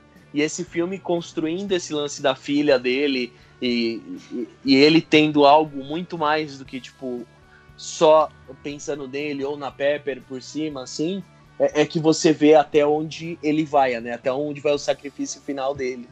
Uhum. Mas é, olha, meninos, aí, rapidão, rapidão. Deixa eu só fazer uma, uma pergunta em relação a, a exatamente essa parte do, do Tony quebrado. Quando ele tem a, a visão logo né, na, na, nesse momento que o, que o Denis é, descreveu, é, eu fiquei com a impressão de que aquele momento do ultimato que o, o capitão tá lutando com Thanos e o escudo vai quebrando, que ele cai no chão com o escudo quebrado, tem essa cena dele com o escudo quebrado daquele mesmo jeito na visão do Tony, não tem? Eu tinha a impressão de já ter visto aquilo tem, antes. No, no, não, então, o, tem. o Tony, na verdade, ele vê, ele vê o futuro, né, cara? Não, é, não, não, não, não, calma, calma, gente. É, é assim, é, remete à cena, mas no, no, na visão dele o escudo é partido no meio. Ali o Thanos quebrou na porrada e estilhaçou, né? Tudo mas bem, no... mas tá ali, né? Ele teve um sonho, ele teve ah, uma... Não, sim. Tá eu achei que eu achei que o capitão ia naquela hora mesmo. Caraca, eu, achei. Eu, eu achei que ali chorando, o capitão ia rodar. Yeah, então. Mas, mas pessoal, mas, pessoal, mas, é, só pra ia, gente... Oi, Denis. Oi, eu ia só mencionar duas coisas rápidas. Não, eu, Filipe. É, eu ia falar a primeira, que mesmo o Tony vendo que existia algo maior para resolver, é, não vamos esquecer a base familiar, porque se uma coisa que os Vingadores conseguiram alcançar né, muito próximo do desenvolvimento narrativo dos maiores clássicos da história do cinema é, no fundo, no fundo, ser um filme que gira em torno de famílias, que nem Star Wars e etc. Sim. Então, assim, o, o Ultimato, ele é mais família do que todos os Vingadores conseguiram ser. Tem a, ressuscita a mãe do Thor, depois a gente fala sobre isso, o pai do Homem de Ferro, é, tá, tá, todo mundo ali, é, é, uma relação muito familiar. O Thor vira pai, ou, perdão, o Homem de Ferro vira pai, etc. Então, é super relação familiar. E isso é uma base para seguir. E a outra é só uma menção de nada. Vocês falaram sobre o, o Ultron ser foreshadowing, mas o Ultimato, ele consegue ser literalmente um referencial, não só de todos os filmes, mas como de inúmeros quadrinhos. Seja porque, por exemplo, ele cita todos os filmes, né? Até filme ruim ou filme que deu errado. Quando o Homem de Ferro fala, porra, eu tentei botar armaduras no mundo inteiro. E o capitão chega e diz, e a gente viu no que deu, né? Deu muito certo, né, pra você. E isso tá sacaneando eles é verdade. Homem de Ferro 3. Tipo, e tá sacaneando até fases que não deram certo nos quadrinhos, como a cena do elevador, quando o capitão finge ser da Hydra, né? E diz Aquilo foi Hydra. foda pra caralho. Puta, eu adorei aquilo. Piada, super inteligente, é. Numa piada, eles fizeram uma saga inteira muito criticada nos quadrinhos, que o capitão se demonstra um agente infiltrado da Hydra desde o princípio, e depois eles consertam dizendo só que não. Consertaram isso numa piada que deu certo no filme. A, a, o, o fã de quadrinho vai ter revisto o, o, saco que foi ler essa saga e ser recompensado por uma boa piada no cinema. Outra também, né? Nova Asgard, que foi uma saga inteira, todo um momento do Thor encaixado numa coisa ideal ali dentro do Guerra Infinita, do Ultimato. Então, tipo, tem mil sagas de quadrinhos referenciadas em uma frase. Pois é. Eu, gosto, eu gostei de, também, eu ia falar isso agora, Lipo. Como é que eles referenciam os outros filmes de 11 anos, né? E, e aí, puta, eu lembrei muito do Beto nessa parte do. do principalmente nessa conversa aí do, do, do Tony no começo do filme. É, porque ele referencia, inclusive, os filmes merda da, da, da franquia. Porque ele vai lá no Thor. Ele vai em Thor 2, ele vai em, em Era de Ouro, que foi criticado, mas tá cheio de agora a gente viu que tem plot device. Ele tá. Ele vai num monte de filme que a gente nem gosta tanto assim da franquia. Mas que aqui se volta, ó, tá vendo, ó? Você passou por aquele momento merda ali no cinema, mas era pra isso, ó. Tem uma Que? justificativa. Quem Eu não gosta? Nunca critiquei Thor 2. Muito bom filme. Você que não entendeu, incompreendido. Jamais falei mal, né? Tá Eu gravado mal. Tá gravado no podcast? Se não tá gravado, não, não tem prova. Tá gravado. Emularam minha né? voz. Caraca. Mas, Mas, o- puta, o- o- o- vamos continuar, galera. Carol, Carol, queria ouvir um pouquinho Eu. da Carol. Carol tá meio quietinha aí, que eu já sei que ela ficou puta com essa parte. Que, aliás, vamos começar a abrir a porta pra todo mundo aqui também. É, cara, o, o- a trama principal anda, né? Então, vem o Homem-Formiga e oferece a oportunidade da- de voltar no tempo. Cara, eu acho o bagulho de viagem no tempo um, um- um- Uma plot de apelação, né? Então, tão covarde, cara, tão fácil assim, sacou? E eu, eu achei de cara, tipo. Era, não, era a solução que, cara, não tinha jeito. Eles, e isso ia acontecer algum, no filme. Só que a solução, a, a solução viagem te- do- de tempo que eles implementam é uma, é, uma puta, é uma puta desculpa de roteirismo, né, cara? Você compra por causa da aventura, mas. Porra! Não, mas tem, eles- ô, ô, Beto, até aí Ah. tem um monte de coisa que é puta desculpa de roteirismo no filme. Que acontece que, pô, Gente, o Eu fato sou- de termos alienígenas e super-heróis, etc., é roteirismo by itself. Então, Não, eu é, só é sei. aquela coisa, por exemplo, ah, o rato. Cara, o rato podia ter passado, tipo, antes, Ah, mas o depois. rato- Não, no cara, o passado. rato é analogia, Entendeu? cara. É, Ah, é, é, o- é, é o Disney, é a Disney, É- é, é o Mickey. Disney, É o Disney Mickey, óbvio, é o Mickey uma salvando analogia. o universo, né? Cara, Assim, enfim. mas a- a- acho que É, não só é isso. força acho que os, os 14. Não, eu, é que assim, se você fazer a construção, é jogado no Guerra Infinita que o, o Doutor Estranho viu lá os 14 milhões e cacetada de re- realidades e de finais para aquela para aquele embate. E só um resolvia todos os problemas. Então, todas essas conveniências, elas fazem parte de uma realidade onde todas essas conveniências aconteceram para dar aquele resultado. Então, mas em é- 14 não, não, milhões, em uma, em uma das 14 milhões, o rato caiu no- na hora exata do, do botão. E, Não, e- mas e tirou. falar que eu achei mal crocodilagem do Dr. Estranho, que, porra, Cara, viu, é o muito cara ia morrer. Morty esse bagulho do rato, falou cara. nada, Se você- porra. Esse E bagulho, esse bagulho de. Cara, esse bagulho de rato é, é- é muito Rick and Morty, cara. Você olhou aqui e falei, porra. É um universo onde caiu um rato em cima do bagulho e tirou ele. Mas, mas como é o Homem-Formiga, ninguém se importa, né? Então. Sim. Mas então, é, eu acho que o Filipe comentou disso anteriormente também, que a viagem do tempo aplicada aqui no, no, no- no Ultimato é a versão Harry Potter e o Prisioneiro de Azkaban, né? Pelo menos foi o que eu entendi, que é tipo, tudo, tudo aconteceu ao mesmo tempo, sacou? Enquanto a gente estava vendo o primeiro Vingadores lá, as ações que, que eles fizeram aqui, que eles voltaram pra pegar as joias, já estava acontecendo. A gente só não viu. Sacou? Esse bagulho de, do- de viagem no tempo, a gente já vai entrar na viagem do tempo, que isso vai dar dor de cabeça Sim. pra explicar. Não, mas fala Não, um mas pouquinho. olha só, fala peraí. um pouquinho porque um é necessário pra trama, mas vamos O tentar Beto falar- tem razão, mas só um detalhe. A própria Tilda, isso não é a minha teoria. A Tilda demonstra isso quando ela faz aquela linha amarela para o Hulk, e aí ela cria aquelas aquelas separações, ela, ela cria os descaminhos dentro daquela as linha, ramificações. as ramificações. Então, assim, por isso que eu falei, o capitão, quando ele volta no, no final do filme, ele vai devolver as joias que foram tiradas de onde elas foram tiradas exatamente aonde eles tiraram para tentar não criar uma ramificação. Apesar de que, por exemplo, o capitão tira a joia depois de brigar com o seu capitão no passado. Ele já modificou ali. Se eles não, Não. colocam. Não, Filipe, não modificou, não. Não. Não, Calma, gente. eu Gente, só quero dizer que doeu o coração ver a Tilda de novo. Obrigada. Também. Adorei também, eu gostei. A- gente, até a René Russo teve. eu achei mais, ma- crédito. eu achei mais maneiro a René Russo. Tipo, achei Isso- bem mais maneiro. Tudo foi. Eu achei que isso foi o melhor do filme, mas a gente volta Também depois. achei. Mas só pra resumir, gente, as linhas do tempo da Marvel, elas são dimensões paralelas. Você mudou uma coisa no tempo, virou uma dimensão paralela. Então, no momento em que o, o Loki tira a joia no tempo presente do Vingadores 1, esse Loki passou a estar vivo numa linha do tempo dele. É, Que é a da outra série. tempo, Eles falam, eles Este falam. Loki eu- passou a estar vivo. É a série, que- não, é, é a desculpa- série do, é a desculpa pra Disney. criar a série do Loki. Sim. Sim. Mas, mas eles também deixam claro que não eu- existe esse negócio de ramificação, de ramificação do tempo. Pois então, é. quando, o Capitão, quando o Capitão América retornou a joia para aquele devido momento, aquele lance do Loki não aconteceu. Aconteceu, gente.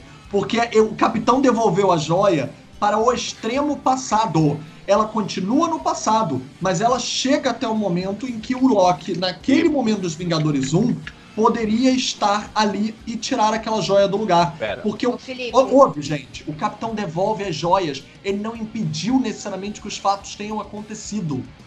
Tipo, Eles bagunçaram as linhas do tempo no Vingadores 1. Eles estavam lá, eles mexeram com a linha temporal. E eles não conseguem tirar a joia que vai pra mão do Loki. Por isso eles voltam mais ainda no tempo. Aquela joia tá perdida, não dá pra devolver ela. Não, E- então, mas calma, a, a série do Loki vai ser puxada a partir disso. E, mas a, a Tilda, a Tilda e o próprio Banner diz depois que o passado é imutável. Nada que ele fizer no passado, ele consegue, vai afetar o futuro deles, Sim. porque o passado deles é o futuro no, na, Na, na sequência. sua, na sua linha temporal. Não, não, não. Não. Nesse Não, caso, ele porque- tá- é. é. uma linha do tempo só. É, uma linha apenas, Esse, esse do Vingadores é uma linha do tempo só. Eu até E- foi isso que eu falei outro dia que eu tava discutindo. E, e ele não é, é, é que é difícil você explicar isso daí sem desenhar, entendeu? sou Eu muito tenho uma ruim. explicação. Eu posso. Gente, eu eu gosto- Mas Não, é a eu mesma coisa. É a mesma só- coisa da Nébula, da. Nébula ter matado a Nébula anterior. Não, calma, calma, gente. Mas é, só explicando, finalizando essa, essa explicação. Na hora que ele tirou ali, a- a- o, o Tony caiu, jogou a mala, caiu a o Tesseract no pé do Loki, o Loki fugiu. A partir daquele momento que ele fugiu, vai ser o que vai abrir o lance, possivelmente, da série da Disney Plus. Quando abre a série da Disney Plus, vai ter os seis episódios da série.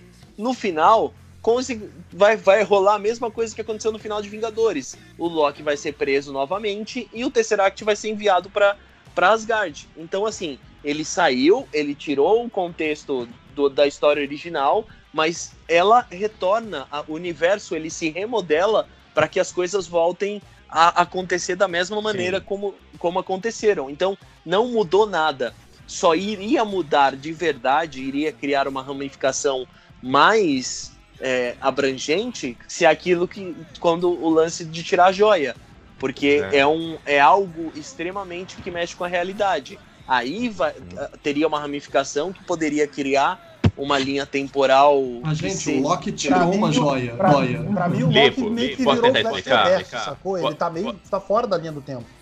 Vou tentar explicar, tá bom, gente? Não, não Imagina-. DC nessa porra, não. Não, pera, pera, pera, pera, pera. Gente, gente, vamos lá. A chave pra explicação é a conversa da Tilda, da Dancian, com o, o Banner. Ele, ela, ela e ele falam: olha, tá acontecendo agora essa linha temporal alternativa que vocês estão mexendo, mas depois que a gente resolver isso aqui, ó, é como se isso nunca tivesse acontecido. É só a frente. Porque na verdade eles só precisavam trazer. O objetivo deles não era mudar o passado, era só pegar as joias de volta para algum momento que elas estavam e fazer. É como se a gente estivesse entrando de carro numa rotatória. Você tá dando volta naquela rotatória, mas você não voltou no tempo, você voltou naquele espaço. Quando acontece que eles voltam pro período do Vingadores 1, que dá merda, o Loki pega a, o Tesseract e desaparece, aí eles voltam pro passado lá nos anos 70, porque, olha, eu fudi essa linha temporal onde a gente é recuperar, eu vou ter que voltar mais no passado para tentar recuperar antes de ter acontecido isso. Por isso que eles voltam no passado. Depois que isso aconteceu, deixa de acontecer o fato que é o, o Loki pegando a joia naquele momento, que é o momento que eles falharam. A mesma coisa que aconteceu na linha onde ele, que é a mesma linha onde o Capitão luta contra ele mesmo. Você altera a coisa. Ó, a Carol Ó, mandou ó, uma foto pra gente aí, ó. A Carol desenhou. Não, é, é que eu tinha bagulho desenhado faz na, na segunda-feira, porque assim, é complicado. A gente, tipo, quadrinhos, eles inventam cada coisa que eles quiserem nas linhas do tempo. Então, Caralho, eu acho que fica muito mais mesmo. fácil quando a gente consegue visualizar. Entendeu? Fantástico. Caralho. A única coisa. A Carol desenhou mesmo. Parabéns, Carol. Olha. Cadê? Eu o que não vi, não chegou aqui. Ai, tá. no- eu não mandei. Ah, tá, Alguém tá. manda aí pelo, pelo Grupo. Skype. Mas Eu mandei no Skype. Eu, eu mandei no Skype o desenho também. Isso, é. Eu é pelo essa aqui que a Carol Skype, é. desenhou aí. É, é Eu- o que eu quero dizer é assim, vamos, eu vou tentar explicar então através da linha do Capitão América, tá? É, vocês podem ver, tipo, eu tinha desenhado duas linhas porque eu também tinha entendido isso. Ah, são duas linhas, ele abre uma linha a mais? Não, ele não abre uma linha a mais. Ele tá, vocês podem ver, né? Es- Nessa linha é a história original. Vamos lá, primeira linha que eu eh, desenhei aqui, de cima. O Capitão América, ele continua, ele é congelado, ok? Depois ele é descongelado, ele, que aí é o que eu pus aqui, ó, reaparece, dá pra ver, né? Ele vai viver todo esse na, na primeira linha, onde tá meio riscadinho, é, o- é os eventos que o Capitão América vive em Vingadores, no filme dele, enfim, tá? Quando tem esse primeiro risquinho, é onde ele volta pro passado dele, ok? Ele não pode passar, ele não pode voltar antes de ser do Capitão América ser congelado. Por isso eu risquei. Porque senão seria ter dois Capitões Américas. é, eu, isso que eu entendi. Você ia ter dois Capitões Américas vivendo juntos no passado. Então o que, que dá pra Sim, entender? mas chegou a ter isso. Mas aconteceu isso. Eu acredito. Então, calma aí. Aconteceu isso, mas depois que ele é, recon- é, descongelado, entendeu? Eu acredito que o, o Capitão América ele é congelado no evento do Primeiro Vingador, ok? E aí volta essa parte que ele volta no passado. Ele volta um pouco depois dele ser congelado. Sim, Deu aí. pegar? Uhum. E aí ele vive aqui. Enquanto tem ele sendo congelado, ele está vivendo. E até por isso que eu escrevi, ele vai virar um civil. Por que, que ele vira um civil? Porque dá pra entender que vai ter o Capitão. Aí esse Capitão América que está congelado, ele se descongela, ok. Só que pra não ficar dois Capitães Américas vivendo em conjunto, um tem que se esconder. Um tem que voltar e viver, tipo, a vida dele normal, enquanto o outro vai ficar servindo como Capitão América. Você, é, foi você, exatamente isso que você- aconteceu. E, você mano, viu a eu- explicação? Eu só, acho, eu só acho que ele caga a linha da Peg da Sharon Carter, né? Ele Não, caga você- a linha da, da PEG, é verdade. Por que Ele caga porque a linha de- ele não podia alterar a linha dela. Ele alterou Mas completamente a linha dela, porque ele casou, ele Ele viveu não, com ela, não. tava dançando lá. Tecnicamente não, tecnicamente não, né? Porque a Sharon Carter não é filha da Peg A Carter. Sharon Carter é sobrinha. da. É dela. sobrinha. é da- E Mas outra, cagou a linha da Lembra PEG. que ela fala? Não, calma aí, gente. Ela nunca. A, a Peg casou. Só que nunca ninguém falou com quem que ela casou. Quem ela? Eles Mas, falam isso. Ela só fala o seguinte, Sim. porra, o meu marido foi salvo pelo Capitão América naquela, naquela vez que ele trouxe, que ele salvou os caras lá. Só que ninguém nunca falou quem é o cara, ele nunca apareceu. Na minha cabeça, sempre foi o, Steve depois que ele voltou. Ó, ó, rapidinho, vocês viram a explicação dos irmãos Russo pra isso? Não. Não. Não. Então, a, a frase dele, a, a entrevista, ele fala: Como a Cian e o Hulk explicaram, se você voltar ao passado, não pode mudar o futuro, porque o futuro é seu passado. Mas você ainda pode criar um novo futuro. Não é um caso de um efeito borboleta. É algo mais próximo à viagem no tempo para o multiversos. Cada decisão sua afeta uma nova linha do tempo. Por exemplo, quando o Capitão América aparece no final do filme, a linha do tempo de sua vida e a linha do tempo do filme são diferentes. Então ele precisa voltar à sua linha do tempo para entregar o escudo ao Sam. É o que ele faz quando ele tá velho. E quando ele volta, a segun... tecnicamente, ele deixa de existir dois Capitões Américas. Na hora, que- aquele momento ali, volta a ser um Capitão América só. E o Buck aí. já sabia que ele fez isso. Isso Porque é o- uma o das o- teorias, é, o- né? É porque o Buck fala assim, ah, o Buck tem uma conversa Tá com ele, uma vai lá, né? é, e, uma, e, o- é, e antes do, do capitão ir viajar, é, eles se despedem. Então Mas você isso é fala. uma teoria, não fica. Ah, é não, o que a gente mas- consegue entender. Pode ser porque. Ah, eu ah, acho que ele falou pro, ou- pro Boy Magia, falou, irmão, te amo, mas eu vou lá ficar com a minha cremosa.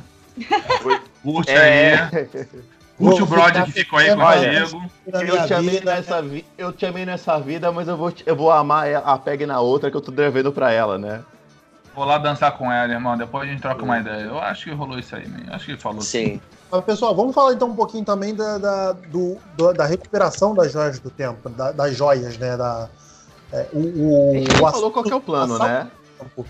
É, não, o plano foi esse, tipo, voltar no tempo pra pra recuperar as joias pra poder reverter o que o Thanos fez.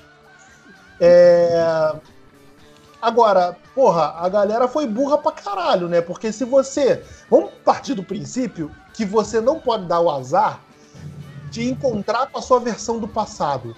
Porra, eles me voltam com todo mundo pro mesmo ponto, caralho. É Porque vol- volta com a, a, a Nébula lá pro, pro, pro, pro 2014 dos Guardiões da Ah, Galáxia. mas eu te explico isso aí. Eu te explico isso aí. Se você quer resolver o mais rápido possível, você já manda a pessoa falar: olha, eu já vivi isso aqui, eu já sei o que vai acontecer. Eu vou me, pre me É o prevenir. mais inteligente a se fazer.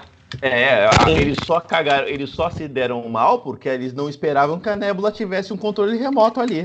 É, aquilo ali foi Que o foda. Wi-Fi, que o Wi-Fi fosse ligado. O Wi-Fi fosse caguetar todo mundo. Eu falo pra vocês entrarem com senha nessa porra direito. Mas eu posso entram, o falar, posso falar o que, que foi isso aí? O que, que foi isso aí? Foi isso aí foi o seguinte, irmão. Todo mundo ali é bom moço. Ninguém tá perdido na no crush. Que quando tu quer saber se o crush tá dando perdido, o que você faz? Você passa perto da casa de quem você tá vendo, espera ver se o Wi-Fi conecta, conecta viu? O Wi-Fi conectou, já era, irmão. A galera foi ali, ó. Já visitou a casa. entendeu? Aliás, a Só única que ali só pessoa tem que bom moço, bagulho- porra. Pois Agora é, todo mundo é bom moço. A única É, pessoa tem que entendeu o plano de verdade, a única pessoa que entendeu o plano de verdade nessa história toda, e aí eu acho um puta vilão genial, foi o próprio Thanos. O Thanos, ele entendeu qual era o negócio. Falou, olha, essa galera tá vindo do futuro, veio pro passado, eles estão tentando recuperar a joia pra desfazer o que eu já fiz e eu já ganhei. Então o que, que eu tenho que fazer? Eu vou pro futuro depois que eles recuperarem a joia, mato todo mundo e mato a outra metade. O Thanos foi o que mais entendeu essa zona toda. que o Thanos o Thanos foi, cara, eu fiz, eu ganhei. Só que não adianta, cara. As pessoas não aceitam no- o que eu fiz. Então eu tenho que fazer mais do que eu já tinha feito. Eu tenho que começar, acabar com tudo começar de novo. E aí entra no que a Raquel falou, a Raquel e a Carol falaram, porque o Thanos no outro filme ele não era um vilão, ele é um cara convicto. Ele tá errado, tá errado, mas ele é convicto. Neste filme é a jornada dele se tornar um vilão de verdade. Porque agora ele fala, olha, quis, ganhei, tanto é que ele, ele vê ele morrendo lá na- no monitor da, da coisa, ele fala, foda-se, tá bom, é a consequência. Mas ele fala, agora eu vou ter que dar um jeito nisso aqui. Agora Então, é vilão no nosso é- ponto de vista, né? Ele se torna vilão de verdade no nosso ponto de vista. Ao Até mesmo Não, tempo não, que porque a crise fala- do, é, do, não, do menino que é dono da bola, sabe? Ah, não vai jogar do meu jeito, então eu vou levar a bola pra casa. Ah, então vocês não vão viver do jeito que eu quero, então eu vou destruir todo mundo. sabe? Agora eu vou vassalar todo Não, mundo, mas- é o mas- que ele faz, né? Ah, mas, É, mas é, o que, é o que ele fala. Eu não tô. Eu, eu nunca fiz o que eu fiz por hobby. Mas Uhum. dessa vez eu vou acabar com esse planetinha de merda e vou descer a porrada em vocês. E Mas aí, Pois isso é. porque ele vê que se ele não acabar, o plano dele de salvar o universo não vai dar certo. É, mas não, Não, é deixa por maldade. É, quando ele, ele não, não, cara, é não é só assim, porque ele é, É ruim. sim, Olha é a sim, Carol, Carol. olha a Carol fascista aí. Não, Não, cara, Carol, assim, na só, É mente neste dele. momento, Carol, que ele vira vilão. É neste momento Não, que ele vira vilão. Que ele fala, vira agora eu vilão. vou vassalar todo do- A mundo. partir do momento que ele fala, olha só, é, eu queria, eu queria que todo mundo vivesse em paz, que a metade que ficou vivesse em paz. Mas a metade que ficou nunca vai viver em paz, porque sempre vai estar resistindo é, por- pelo que eu fiz. Então eu vou matar todo mundo e vou trazer, vou e vou trazer todo todo mundo. mundo de volta sem saber, sabe? Aí ele ia criar uma parada de, de vilania. Uhum. Ele vira vilão exatamente nessa frase do que o Denis levantou. Ah, é que o capi- o agora capitão é a fala. hora que eu vou vassalar todo mundo desse planeta aqui. É, o capitão fala, você vai construir um mundo em cima de sangue. Aí ele É. fala, mas ninguém vai saber disso. É, cara, ele, a, a partir desse momento. O primeiro, o primeiro o Guerra Infinita, eu até concordo, tipo, cara, ele queria Concorda com fazer o o bem de um modo. Ele queria fazer o bem de um modo distorcido. Concordo Sacou? Mas- Beto. Fala, Beto. É, eu Concordo. concordo, tá, né? concordo. Ele queria fazer o bem sem ver a quem. Ele Mas aí, mas aí agora, nesse filme, não. Aí ele, ele vira vilão de vez. Mas outra coisa, é agora. Essa é uma parte. vendo- Essa é uma parte vendo- que. É o Beto e a Josi no meio da Praça da Sé gritando, fala, boa tarde, irmão, você tem um minutinho pra palavra de Thanos? Aí, ó. Não, não, tipo, não, porra, não, não. Mas, tipo, é, deixa eu só uma coisa pra, pra, pra Raquel e pro Filipe, cara, que é uma coisa que meio que me, me, me chateou, que foi a morte da Viúva Negra, cara. Porra, eu, eu fiquei bem. Eu achei bem broxa, sabe, de, de matar a mina. Nossa, eu não esperava aquilo. Ainda mais eu ficava assim, ó, tem filme da viúva na fase 4. Então É eu isso, suponho morte que que ela vai viver. Aí tipo, de pá! Aí eu fiquei, rapaz, mas é, é, aquilo, aquilo foi, aquela foi a morte que me pegou desprevenida. Eu Pois é, a, também. mim, a mim também. E pior, Eu acho que tipo, pegou todo mundo desprevenido, né? Porque é, é, é isso que, que nem que eu falei, que eu quis dar a entender no último filme, que assim, não me pegou tanto, porque você sabia que ia vir. Esse daí até agora, você fala, não, mas e aí? Como assim? Entendeu? Vocês não vão voltar com ela? Tem certeza que não vão? Então, eu acho que esse tipo de morte que é a morte que mais mexe, entendeu? Ó, e, os, e os- e os irmãos russos já disseram que qualquer pessoa que é sacrificada pra joia da alma, é, a alma fica presa à joia pra sempre e não tem volta. Então todo então mundo. morreu, é a morreu, Gamora. Ah, é- é- Aliás, Agora, né? O caso da morreu, Gamora. morreu. Morreu, morreu. A- aliás, Como, isso é como, uma das como coisas diz Ivan Dago, a frase célebre. Então, gente, tá, a morreu, pergunta: qual, qual a hipótese pro filme da viúva depois disso? É Passado. Passado. passado. O roteiro tá em algum podcast aí, eu já, dei, eu já cantei o roteiro É, aí. tá-. É, o Alex não, já gente, eu tô tão desanimada com, com, com, com o prequel de alguém que você sabe que já morreu. Ah, não, eu vou assistir o filme chorando já, não, quero não. que eu falei em alguns Mas podcasts é- também. negócio de prequel É que nem tá Star Wars. É que nem Star Wars sabendo que a Leia morreu, né? Quer dizer, não a Leia, a Carrie Fisher. Pois é, Mas, é, assim- eu, tô, eu tô meio desanimado com esse bagulho de prequel também, mas de novo o Alex tá certo, o Alex acertou o bagulho. Vai ser prequel e vai ser o, o Gavião provando que a viúva não é tão ruim assim. Eu sou demais. Agora, Gente, só, olha pra, só. só pra fazer um comentário, tá. calma aí antes. O que é muito injusto, né? Porque, assim, tecnicamente, pra você pegar a joia da alma, você tem que fazer um sacrifício.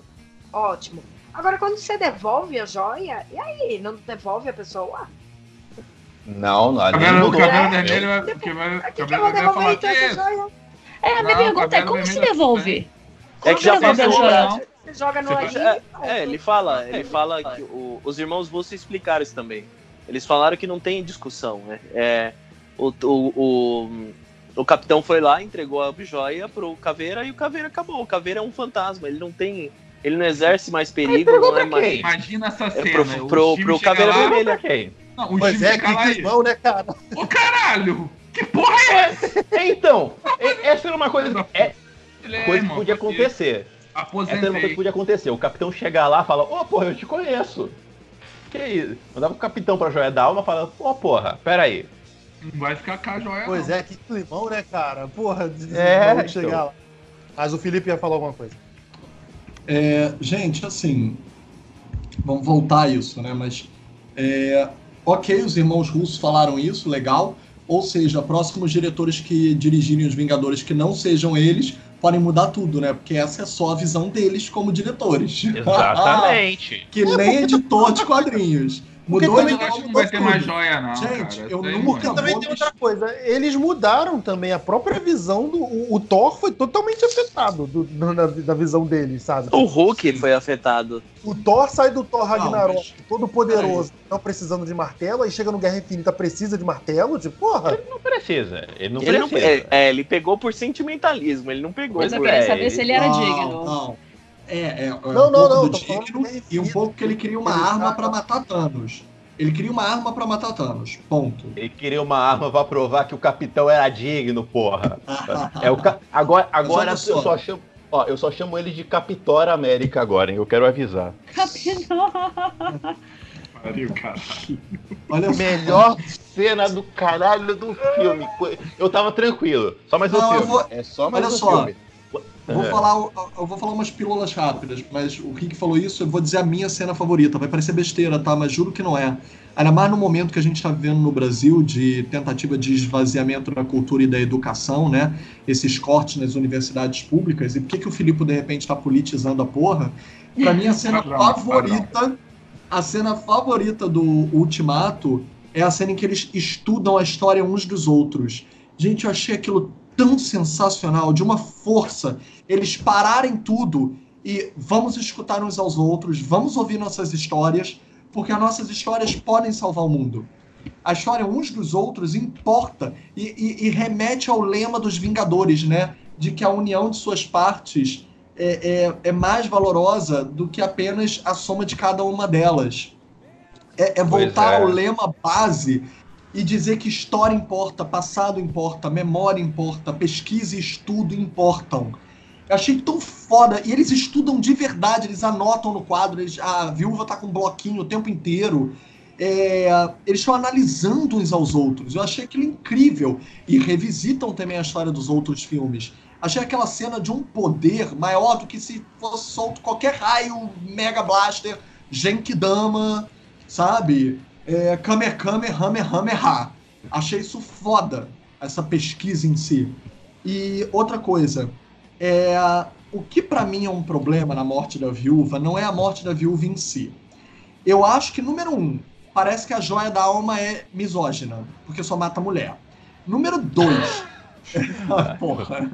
Número dois. Sentido. Achei isso, eu, eu, eu não levei pro lado da misoginia, mas eu achei Não, super fraco de você matar a única mulher do time principal. Tipo, porra, É. Mas, Número não, dois. pera. Mas, Não, é, cara, mas vamos aí lá, você ele volta, não você matou, volta no... ela matou. É. Ela se matou, né? Mas Não, olha mas, só, peraí, não, peraí. O, o diretor. o Quem diretor- matou foi o roteirista, Rick. Desculpa É, eu porra. cortar o que Peraí. Mas Sim, mais mas do foi que isso, o problema Viúva- pra mim é que o filme não desenvolve os arcos das personagens femininas. Acho foda a Capitã chegar e meter medo em todo mundo, lindo, mas ela tem meia dúzia de falas no filme inteiro. Ela não tem 15 minutos desenvolvimento de arco, Exatamente. ela não tem desenvolvimento É, a nenhum. Ela foi subaproveitada mesmo. A personagem feminina mais trabalhada é a Nebula, que aliás é. Desculpa, mas é o meu desenvolvimento de personagem favorito junto com o Thor. Cara, é engraçado. Eu- eu amo- eu, eu gosto, amo- do, do- eu gosto da- do desenvolvimento da Viúva Negra. Eu achei foda aquele fato Sim, dela ela manter, querer manter a família. Se transforma Sim, na sim. líder. Eu Sim, gosto, eu eu gosto amo da, isso eu, também. Eu gosto da Nebula, eh, eu gosto da, da constru- da- do valor que eles deram pra Nebula no filme, porque nos quadrinhos, né, Alex e Raquel talvez saibam dizer melhor, ela é um, um arco importante, né, na- no quadrinho da Guerra Infinita, né? Não daquele Ela, jeito, mas eles deram. ela, ela- ela pega a manopla, né? Ela pega a Sim. manopla no quadrinho, né? A minha Deve- tristeza dentro disso tudo é que a Scarlett Johansson foi da, da, dos atores, né, que foram, vamos dizer assim, ah, ah, gente, que foram é, é, mortos ou retirados da série, foi a única atriz que não, de- não demonstrou interesse em sair da franquia. Enquanto o, o Downey Jr., o Chris Evans, o Hemsworth, todos falaram: ah, não, não vou mais renovar contrato. Ah, não, não, não quero mais. Ah, ó. E ela tava lá, yay, viúva, yeah, Vingadores. Aí matam ela. Aí fica assim, que triste. Ela era Ah, mais empolgada. gente, na boa. Vai Mas ter filme dela. acha, olha, Eu só acho um tiro no pé. Eu acho Mas, um tiro ó, no pé. E depois de falarmos tanto de representatividade, a representatividade. Eu, eu entendo que o Thor, o Homem de Ferro e o Capitão tinham que ser os principais, entre aspas, porque eles são, entre aspas, os mais trabalhados de toda essa primeira grande fase. Dessas três fases primeiras. E eles tinham que ter um desfecho. E eu acho lindo o desfecho do Capitão e do Homem de Ferro. Lindo, lindo mesmo. Acho super justo e válido. Mas depois de falar so- tanto sobre representatividade, parece que eles cagaram em cima. Tipo, a Okoye tá viva pra nada, porque ela só volta a aparecer quando as cinzas voltam à vida. Tipo, Mas, ô, ô Filipe, não entra o lance, por exemplo, voltando até a, a ligação com o Era de Ultron, que, que todo mundo que teve as suas visões, o Tony viu o futuro, o, o, o próprio Thor também viu o futuro lá, com Asgard destruída, ah, o Capitão se viu com a Peg, e ela não viu nada. Ela viu o passado dela. Ela viu passar Então, tem essa assim, teoria, né? Exato. É e aí verdade. Você, você tem isso E você também tem, ela é a única pessoa do grupo ali que não- ela, ela fala: ah, minha família são os Vingadores. Enquanto todos os restos, principalmente o Clint ali, ela se sacrifica pela família do Clint, não só pelo Clint, porque ela, ela sabe o que ela fez, ela sabe que, o que ele fez por, por ela, né? Quando ele foi mandado para matar ela e ele decidiu que ia dar uma chance a ela e pro, pra, pra deixar mais explicado. Então, assim, eu não acho que foi tão o lance assim, que foi tão vazio. Ah, mataram ela Mas e eu não disse, eu não disse Ah, não, isso, sim, Denis. Eu Não, não, falei sim. isso. Mas Eu não eu discordo acho de que tudo que você falou. Cinematograficamente, eles construíram pra isso. sim, e eu, Mas, mas só eu acho que é um que, tiro no que- pé. mas é, é que abre esse, esse, esse lance de ela também ser um- uma peça importante, entendeu? Porque se não fosse o sacrifício dela, se não fosse ela dando a vida, ela não conseguiria trazer todas aquelas vidas de voltas, entendeu? É, se você colocar metáforas, ela foi ah, uma chave importante para trazer, dar à luz a, a- a meio trilhão de pessoas no universo, entendeu? Então, assim, foi um negócio que você tem. Se fosse um negócio vazio, pra mim, se tipo, ah, chegasse ali matasse ela sem pé nem cabeça, ou matasse qualquer uma outra personagem feminina, eu, eu até falaria, pô, mas eu acho que foi um lance que não, não teria uma pegada tão assim. Eu acho que foi muito bem construída e valorizou a personagem em si. Principalmente por valorizar a- as- a- o, o lance de, de fazer o filme solo dela, de trazer pra esse lado de espionagem. Porque ela não faz mais parte desse mega universo, entendeu? Que são seres mega poderosos e blá blá blá. Ela funcionaria muito bem como uma, uma personagem terrestre para filmes de espionagem. Então ela ter essa desligada da- desse universo que tá acontecendo agora e ser criado esse Felipe, universo novo. Eu tô É. com os Denis. Até porque ela, ela, não, voltar, a ela morte, a- irmão. Não, a morte da. Não, por exemplo, a morte da Gamora na Joia da Alma, ela foi. A Gamora foi derrotada pelo Thanos. A morte da viúva agora pra Joia. A- é a viúva derrotando o Gavião, porque o Gavião ia fazer o sacrifício e ela derrotou o Gavião de certa forma. Porque ela. Not today. Vai Not voltar. today, né? Vai voltar. Ela vai voltar. Alex tá, Não, com- acabou. tá com a cabeça em outro Pode esperar o universo paralelo aí dos filmes de As Aventuras Não, cara, de, sabe por quê? E Olha, Gavião, né? olha, a teoria é o seguinte, cara. vai ter o filme dela. Vai se passar no passado. Mas nenhum filme da Marvel que se passou, no, que, mesmo que se passaram no, no passado, tem que ter alguma coisa para referenciar o- a atual fase dela. Então, cara, ou ela vai voltar, ou sei lá, vão inventar uma nova coisas, viúva né? negra. Vão inventar uma nova viúva negra. Entendeu? Mas que ela vai voltar, ela vai voltar. Aliás, crianças, ó, vocês que estão. Me cobra no futuro aí, me cobra no futuro. Não, ó, Alex Carvalho tá falando. Acertei novamente. Ó, Eu sou lindo. Sou lindo. O Felipe- Aliás, ó, você que tá preocupado com viagem no tempo, meu Deus, tá confuso. Quando chegar os X-Men nessa equação aí, vocês vão ver que bonito que é. Nossa senhora. Eu vou simplesmente Ah, sentar pessoal, na cadeira e aceitar qualquer coisa que vier. Vai muito bem. Vai doer menos, vai doer menos. É, vai, doer, vai dar menos trabalho, né? Mas então, pessoal, chegamos, né, à- à última hora do filme. Cara, e que última hora? Tipo, a, a- é- acho que é a última hora do filme. O, o, Pra mim é quando O- começa o filme. o filme já bateu, tipo, cara, já cumpri meu trabalho. Daqui pra frente agora é só diversão, sacou? E entra toda a diversão, cara. E, e é engraçado que mesmo com essa, toda essa diversão, o filme consegue dar um trabalho de mostrar momentos dedicados a cada personagem sem esquecer de ninguém, sabe? De, principalmente o trio principal, da- daquele início, do, do Thanos batendo no, Ah, nos três. né, cara? É E é engraçado que e é o Thanos sem joia, né? Espancando os três, Mas cara. o- É o Thanos, é é o muito Thanos foda, né, paciente, ele tira o chapeuzinho, senta no pedrinho e fala, eu vou esperar. Só, Só faltou tomar o chimarrão, né?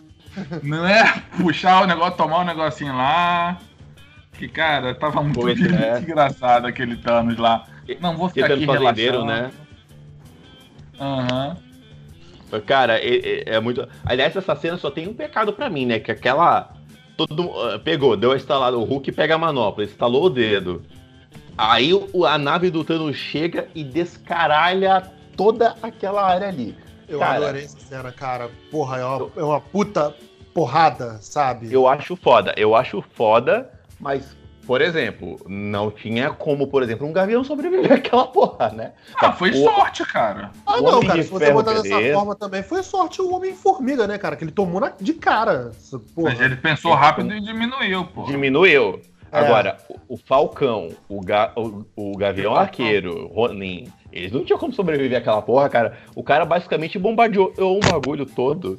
Eles são Cara, pássaros, eles sorte. voam. É, cara, foi sorte. Foda É, foi foi o. Rhodes e o Rock, coisa, porra, né? que o Hulk aguentou a porra toda nas costas, cara. Deixa passar porque é quadrinho, mas deixa quieto. É, cara, foi é, sorte. então, a gente né? deixa passar É pro a mesma coisa do quadrinho. rato. Deixa passar porque é quadrinho. É a mesma Pois é. coisa do Tony, gente. Quando o Tony teve a cena do filme dele, pessoal lá, do, do Homem de Ferro 3, quando o Mandarim explode a casa dele. Então, os caras tacam míssil até na alma dele e ele tava queria sem. voltar em, em Homem de Ferro 3, que olha, porra. E ele tava sem armadura, sem nada. Agora, eu acho que é aí que o filme começa. Essa última uma hora de filme é quando o filme começa pra mim, porque é o Thor que tá todo, tá todo estranho, ele volta pra ser Thor, né? ele bota a armadura, pega, a- pega a marreta biônica dele, Thor o capitão full plate, né? É. E aí vem pra cena. E aí vai pra pancada. Quando vai pra pancada. é- Eu já tô tão entregue no filme nessa hora que eu falei, vem, vem o que vier que eu tô aceitando. E aí veio pro auge que eu tava tranquilo. Eu tava tranquilo até essa cena. Quando o Thor começa a tomar porrada do Thanos, que você vê o martelo na outro ângulo mexendo. eu- aquela cena eu não esperava aquilo. Eu esperava, ah, sei lá, o Thor tá pegando o martelo, vai dar uma porrada à distância chamando o martelo. Não, eu vejo, uma- eu vejo a Mjolnir na mão do capitão. Cara, eu não aguentei. Sabe a cena. Sabe o Alex falando que chutou a menina na cadeira no cinema? Eu tava Foi um honrando, rapaz, só pra não constar, foi um rapaz. Cara, eu levantei da cadeira e eu comecei a honrar, cara. Eu falei, caralho, que bagulho foda, cara. Aí o filme começou pra mim. Porra, e, e eu curti pra caramba, cara. O, e é engraçado que o Capitão, é, é, se a gente for levar ao, ao pé da letra, né? Que eu vi a galera reclamando que o Capitão tava disparando raio, coisa do tipo.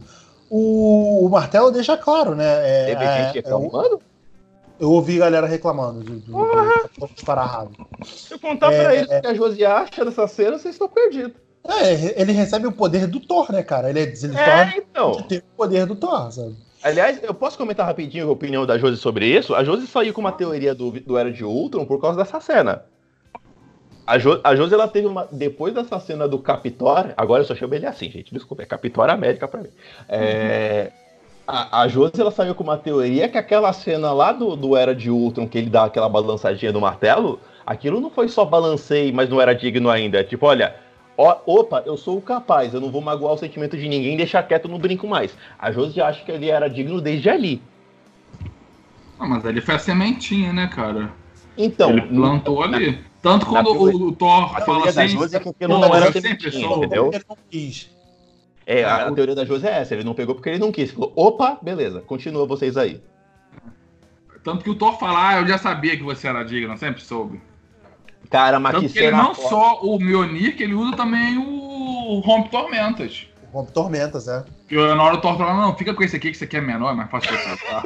Ai, muito bom. Fica com o pequenininho. Nossa. Mas, mas isso, isso também, é aquele lance que vocês comentaram, ah, o diretor decide como que o roteiro é trabalhado, fica bem claro nesse filme, né? Porque quando o, eles estão fabricando o Rompe Tormentas, o Thor fala, mas um ser humano comum não pode carregar ele, só um deus. É, então. Então, chegou naquele momento ali, tava no, todo, todo mundo tava na emoção tão grande que tá passando o martelo, um machado na mão. Ninguém liga pra essa porra, mete a mão, pega aí. Mete a mão nisso aqui, vai, né, cara? Tá nem aí, né? Porra. É bem por aí mesmo. Cara, Agora, mas eu, tava, eu comecei a berrar no cinema e comecei a ficar cego, eu fiz outro cultura, eu falei, caralho, que bagulho foda, cara. Que Isso é um bagulho. derrame, Rick, cuidado. É mesmo. não é vibração. Mas também é, coração palpitou quando abriu os portões, tipo. E achei, é, achei engraçado. Porra, o- o- só o Wakanda meteu a cara na hora do final, né? Tipo, nenhum outro exército do mundo. Não, Nenhum O- Não, outro. o exército dos Ah, magos ah, estão lá. Os magos, os magos Do- vieram, né? Os magos vieram tudo. Até, até o Howard. As garras também, as garras também. Ah, até o Howard e o Pato tá junto com os Scavengers lá. Tava? Tava. Quando chega o, o grupo dos guardiões. Não, eu E aí vi o. chega o- Eu vi o. É sério isso aí? o- Nossa, eu não percebi. Sim, Tá quando chega. É, quando o chega o. O Taika Waititi do, do Thor, que eu esqueci o nome dele. O Korg. O Korg. Isso, porra. Sim, então, mas quando chega os Scavengers lá com o irmão do James Gunn e, e a galera lá que, que ajuda o Peter o- e os Guardiões, o Howard Pato tá junto no campo de batalha. Nossa, eu não vi. Vou ter que ver de novo. Vou ter, que, vou ter que assistir de novo. Aliás, só teve uma coisa nessa cena que eu fiquei, que eu fiquei meio bolado, que é quando faz aquela visão foda de todas as mulheres da Marvel, todas juntas, que eu adorei aquela cena. É... É o que, que a. Mantis ia fazer ali? Eu, Pois é. Apoio moral, minha gente. A- não, gente, a Amantes é uma artista marcial, cara. Ela sabe lutar. É? Onde é que É. você viu isso? Onde você viu isso? Os quadrinhos. Ah, ela, ela, ela, porra, ela, tudo ela, passou. ela, ela com a mão, ela conseguiu dar um dano mental no Thanos. Você acha? Ela vai passando a mão na cabeça de todo mundo, derrubando, cara. ela vai Ela começar sabe a- lutar, a- gente. na torcida, é isso mesmo? É, ela vai dormir. Ela, ela é o Al- Alfonso dorme, dorme, Coentes dorme. da, da- ela, é Afonso Coentes da luta. Dorme, dorme, dorme, dorme, dorme. E ela vai fazendo assim no, no campo de batalha. Tinha- Eu tinha uma professora que fazia isso dando aula. Mas, mas, ó, esse lance de, de, de batalha e, e afins, na hora que, que o pessoal tá chegando, e aí chega a, a Tessa Thompson lá, a Valkyria, no Pegasus, eu já tava batendo palma em pé quase. No... Eu falei, Ah, "Caralho, ah, Pegasus." eu já tava. O capitão ouve, já- ouve aquela vozinha, o Falcão falando, ó, olha pra esquerda.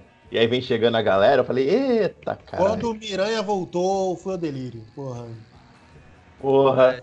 Já tava chorando. É, mas quando ele começou a ficar com aqueles bichos em cima, eu falei, ai, vai matar o garoto de novo. Vou matar o garoto de novo, né? não, Sai daí, filho da conta. Não, eu não dou conta. Sai daí, filho da puta. Eu dou conta, eu dou conta. Não, eu não dou conta, não. Que, aliás, é essa cena que é a foda que é, o Homem-Aranha abre pras meninas, né? Que é uma puta frase. Não, não é jogada no vento aquela frase, né? Aquela frase é muito do Me Too, que é. Ah, ah, eu- vai você aí, mas eu não sei como é que você vai dar conta. Eu falo, ah, eu não tô sozinha. Aí aparece todas as mulheres da Marvel juntas. O mais engraçado pra mim é, é, ela olha pra ele assim, oi, eu sou o Peter Parker. Ela, oi, Peter Parker, você tem algo pra mim? Ele, você vai conseguir levar? Ela, é, eu vou sim. Aliás, Eu vou sim, cara. né? a cara do, a cara do Thanos, quando, ele, quando a Capitã Marvel destrói a nave, ele faz uma cara tipo, ah, meu caralho, fudeu agora. Foi o. Foi o, o- Ai, como é que é o nome dele? Ronas? Não. Ah! Meu Deus, Ronan? que é o Chris. Ronan? O Ron... É, foi, foi aquele olharzinho no final do, do filme da Capitã Marvel, versão 2.0. É. É, então. Caralho, que porra é essa que chegou? irmão? Nossa, quando, chegou, né? quando surgiu a Capitã, cara, nossa, Por quê, né? Foi muito bom a galera honrando no cinema. Não, mas gente tem uma que coisa- reclama, mas eu acho lindo. É, Ah, mas a Mas cena da sabe- feiticeira também. A feiticeira também. falar O Thanos, agora, o Thanos ficou com medo da feiticeira. Ele ficou com medo. É, ele mandou porra, ele, Foi foi o- próprio exército. Foi Você a única pessoa que fez o Thanos agora arregar. Pera aí, Ele a feiticeira fez o Thanos arregar. Ele apelou tipo- porque ele viu que ia dar ruim, cara. É, tipo, irmão, dispara. Ah, nossas tropas, foda-se, dispara. Interessa, vamos disparar. ele- Porra. ele- Ela fez o Thanos arregar. Vai tomar no cu, isso ninguém tá falando. A feiticeira É. Thanos É arregar. igual, é igual ele ter que usar a joia pra bater na Capitã. É, então, ele roubou Aham. todo o jogo, né? Ele daqui Caraca, mandou o Denis mandou a foto aí. o Howard daqui no, no, no filme. É, Caraca. Mas, Aliás, mas isso é, isso é verdade, né? Porque isso também. Esta cena também abre pra série da feiticeira que vai ter na Disney. Na Disney Ah, Plus, né? Que ele fala, eu, eu nem É, né? sei seu nome, Mas- né? Ele falou, ah, tu vai saber agora, peraí. E mas aí ela eles dá aquela trouxeram, não porrada, trouxeram visão, né? Gente, peraí. A Shuri acabou de ressuscitar. Não deu tempo dela dizer, então, gente, o upload do Guerra Infinita foi completo. Eu tenho a cópia do Visão aqui no meu pendrive. Eu baixei o torrent, tava baixando É. o torrent. Eu deixei o torrent ligado aqui cinco anos e consegui Porra, baixar o visão. Já, tava, ca- já tinha acabado há mó tempão, né? Não, pior, não, pior deve ser ela, ela olhar pro pessoal e. Caralho, sério mesmo? Cinco anos vocês não arrumaram o cara ainda? Essa é a melhor. Porra. Não, Ó, é o porque visão branco que eu. O visão branco um que eu falei no Teorias lá, ó, vai ter, nessa- vai ter nessa série, hein? Pode esperar. Série da Não Wanda vai ter o visão rato. branco que eu falei. Não teve o rato pra passar em cima dos computadores da Shuri. Pois é. Ó, ó, ficou, eu, não- eu- eu- eu quero rever o filme pra ver se o Guzi aparece ou não apareceu. Não vi, não Não. vi. O gato eu acho que não aparece, não. A única aparição que eu vi. A única aparição que eu vi da Guzi foi na propaganda da Audi. É. Ah, então, porque eu não vi ele no Ultimato também. Achei que ele ia ter uma, uma pequena. pa- um É, pequeno duas, momento. duas coisas que eu queria ter visto, que era a Guzi e a Photon. Foram as únicas coisas que eu fiquei com aquela Podia, sedezinha né? assim. Ele não podia faz ter uma ele foto, não né? Mancado. à Mônica, a Mônica Rambu mais velha, né? Tipo, Cara, mas não faz Olha, sentido. Elas eles estão guardando, gente. eles estão guardando Não ela. eles fazia sentido, guardando. gente. Não fazia sentido botar Eu ali. sabia. Eles estão guardando ela. Aliás, mas eu deixa, também queria muito, mas não fazia sentido botar ela ali. aliás, deixa eu falar uma coisa também. Tipo, é, a gente tá. Fale. Beleza, passou cinco anos, aí beleza, o Hulk trouxe todo mundo de volta. O núcleo todo do Homem-Aranha morreu, né? Porque todo mundo voltou normal. Tipo, voltou como a gente viu. Então, os, os, os Ah, irmãos mas explicaram isso jovem também. tem que acabar. Jovem tem que acabar. Eles explicaram, mas é O forçado. Thanos estava certo nessa explicação parte também, aí, né, tá? Jovem É, tem que então, acabar. é. Peraí, Ele gente, fala, peraí. não, olha, uma, uma, uma metade de uma, uma, uma parte da galera é, continuou viva e já tá na faculdade. Só que o grupo do Peter, dos amigos, eles sumiram todo mundo. É a conveniência de quem some e quem não some, né, gente? É pro A tia filme. May, que é importante, tá lá. Tá, então assim, Não, a mas morreu também, porque ela tava do mesmo jeito. segundo. Cara, mas a Marisa Tomei, ela tá daquele mesmo jeito há anos. É, Então é 30 capaz de anos, ela passar tá Certo, 5 tá anos e continuar daquele jeito. lá. É bem plausível. Não, eu queria mudar de assunto rapidinho. Pra, porque eu não sei até que hora a gente vai ficar gravando e eu queria só fazer uma pergunta Caralho. pra vocês. É, na verdade eu já tô querendo acabar até, porque já tem duas Então horas. tá, antes de acabar, deixa eu fazer algumas perguntas. Sim, pois faça. É, na verdade, assim, o, quando eles vão viajar a primeira vez, né, pro, pro passado, cada Vingador recebe uma partícula PIN Duas. É, Uma pra ir, uma duas, pra uma voltar. pra ir, e pra pra voltar. É, cada ir, um, ok? voltar. Sim, até, Ótimo. eles voltarem nos anos 70 e pegar mais. Uhum. Cada um É. recebe um. Isso. Quanto cada partícula PIN pode levar? Não, não é somente uma pessoa, porque a gente percebe lá depois Não, só leva uma. mais de uma pessoa. Não, só uma. Por- É um por pessoa. É um Não, na um verdade, por na verdade não, porque tipo, ele tinha uma ele tinha uma partícula e a Nébula usou aquela a Nébula do passado usou aquela partícula para trazer um exército inteiro. Ela Não, trouxe mas o exército diferentes. dentro da nave. Então, Trouxe a Diminuiu- nave, né? Ela E trouxe a diminui nave. uma coisa. E tudo que tá Então dentro pode daquela levar coisa. uma nave, por exemplo. Eu poderia pôr um Pode. monte de gente dentro e eu poderia levar uma é, nave. a nave foi tipo, a nave foi tipo um cavalo de Troia, sacou? Ué, o Ótimo. Hank Pym, ele que eu diminui quero um é- prédio já. Pois é. É, o que eu quero dizer é, por que que aí eles ficam com... Eu sei a resposta, porque é putaria de filme, ok, mas por que que eles ficam com essa putaria de, não, cada um vai ter uma, olha, vocês não podem errar, porque vocês vão Eu acho que uma vez pro passado, e se vocês tiverem... Ô, gente, porque calma aí, né? não Não era mais fácil. é- Olha, vamos pegar. Vocês, a gente vai em quatro pra 2012. Vamos pegar aqui, se juntar, dar um jeitinho economiza? Ah, mas Porque aí eu explico, merda- Carol. Ah, mas aí o bilionário Eu não economiza, não, cara. Bilionário- Não, eu Mas, explico. ele- Posso- ele- ele- mas eles só se tocaram do, do lance das partículas quando o coisa fala, ah, vamos voltar para os anos 70, a gente pega mais partícula e pega o Tesseract dos anos 70. Pois Eles é. Então, assim, Eles é não questão, sabiam é questão de. É, é questão de ideia, gente. Não é. A Parece gente. que 2010. Não, mas, gente. A é gente pensa coisa, depois. né? Não, mas a, a gente pensa depois. Mas você tem que pensar que o filme tá fazendo uma. É como se a gente estivesse vendo. Ah, eu, tô, eu sou um, um- eu sou Eu sou mais um. Um, eu sou um, um, ter- um, um- um cara que tá passando ali atrás dos Vingadores lutando. Você tem que ser essa pessoa no filme. Você tá vendo a situação acontecendo. E esses Tudo bem, tipos o cara de coisa consegue você pensar. releva. Sim. O cara consegue pensar em todo o processo de como voltar no é, passado, viagem no tempo e não sei o que. E não consegue pensar nisso. Não, Mas, Então, sabe, mas Porque é, é a mesma coisa do, do, do, do Hulk. O Hulk fala: Eu não sou um cara, eu não sou um engenheiro quântico. É a mesma coisa. Ele, aí ele começa a tentar e começa a fazer os erros lá.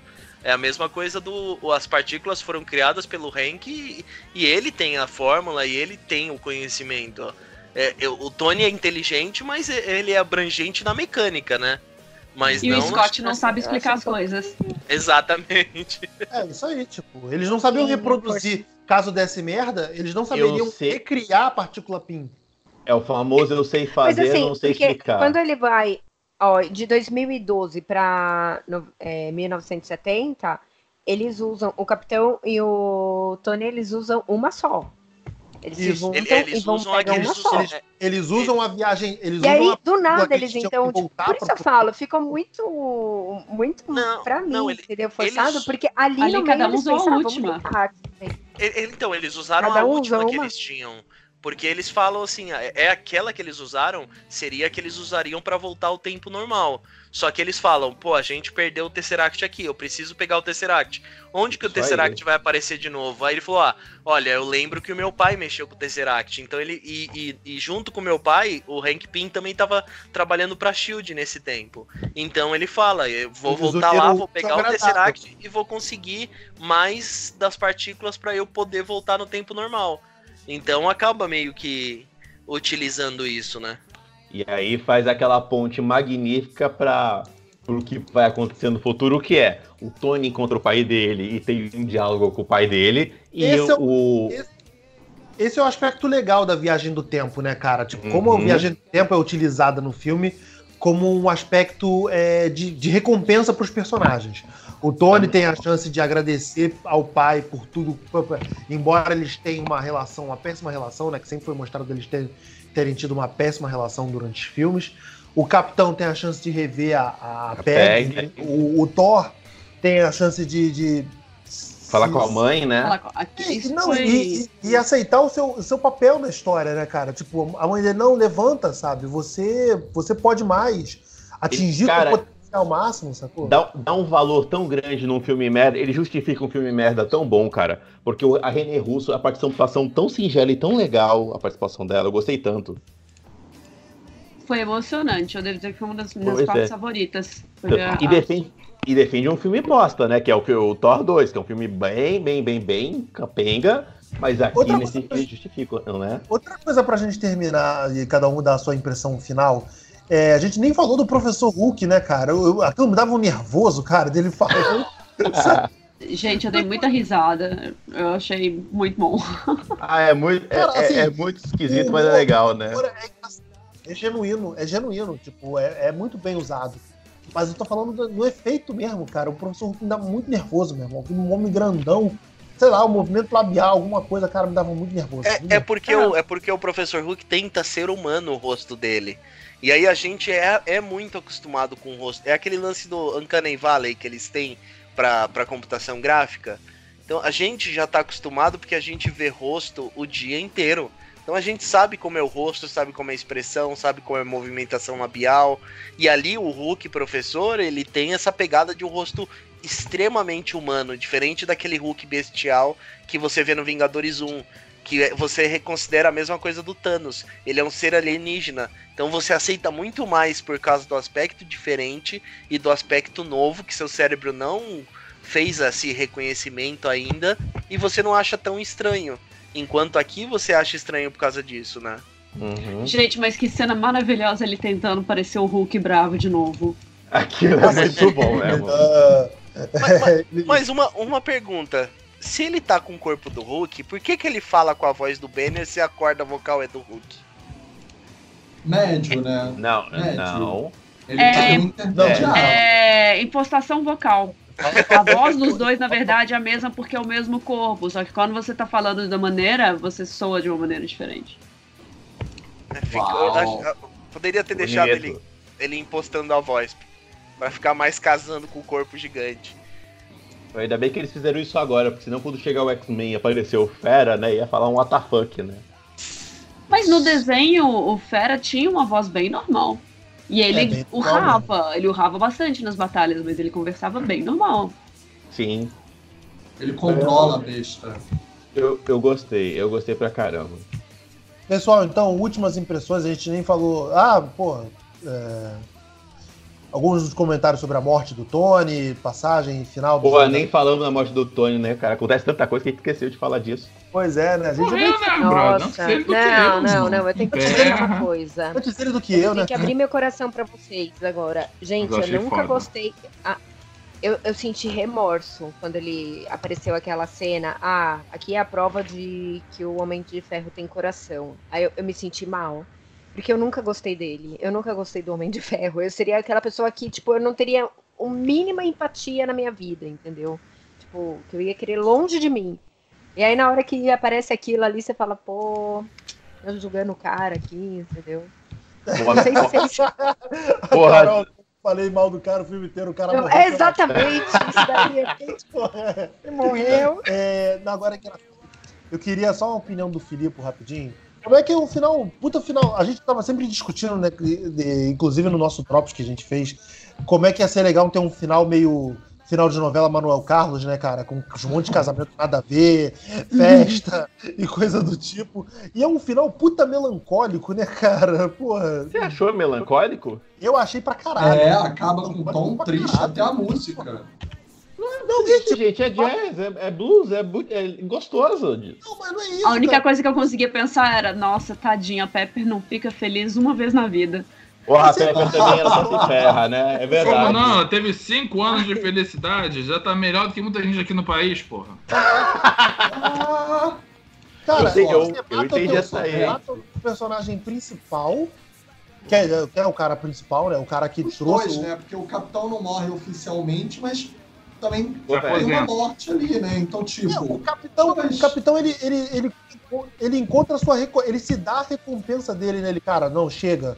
Eu quero viver a minha vida. E volta pra viver a vida dele como. É bonito, mas é melancólico pra caralho. Sabe? Aliás, Então. você cientista brasileiro, ó, desenvolve a máquina do tempo que vai ser a única maneira de você se aposentar, hein?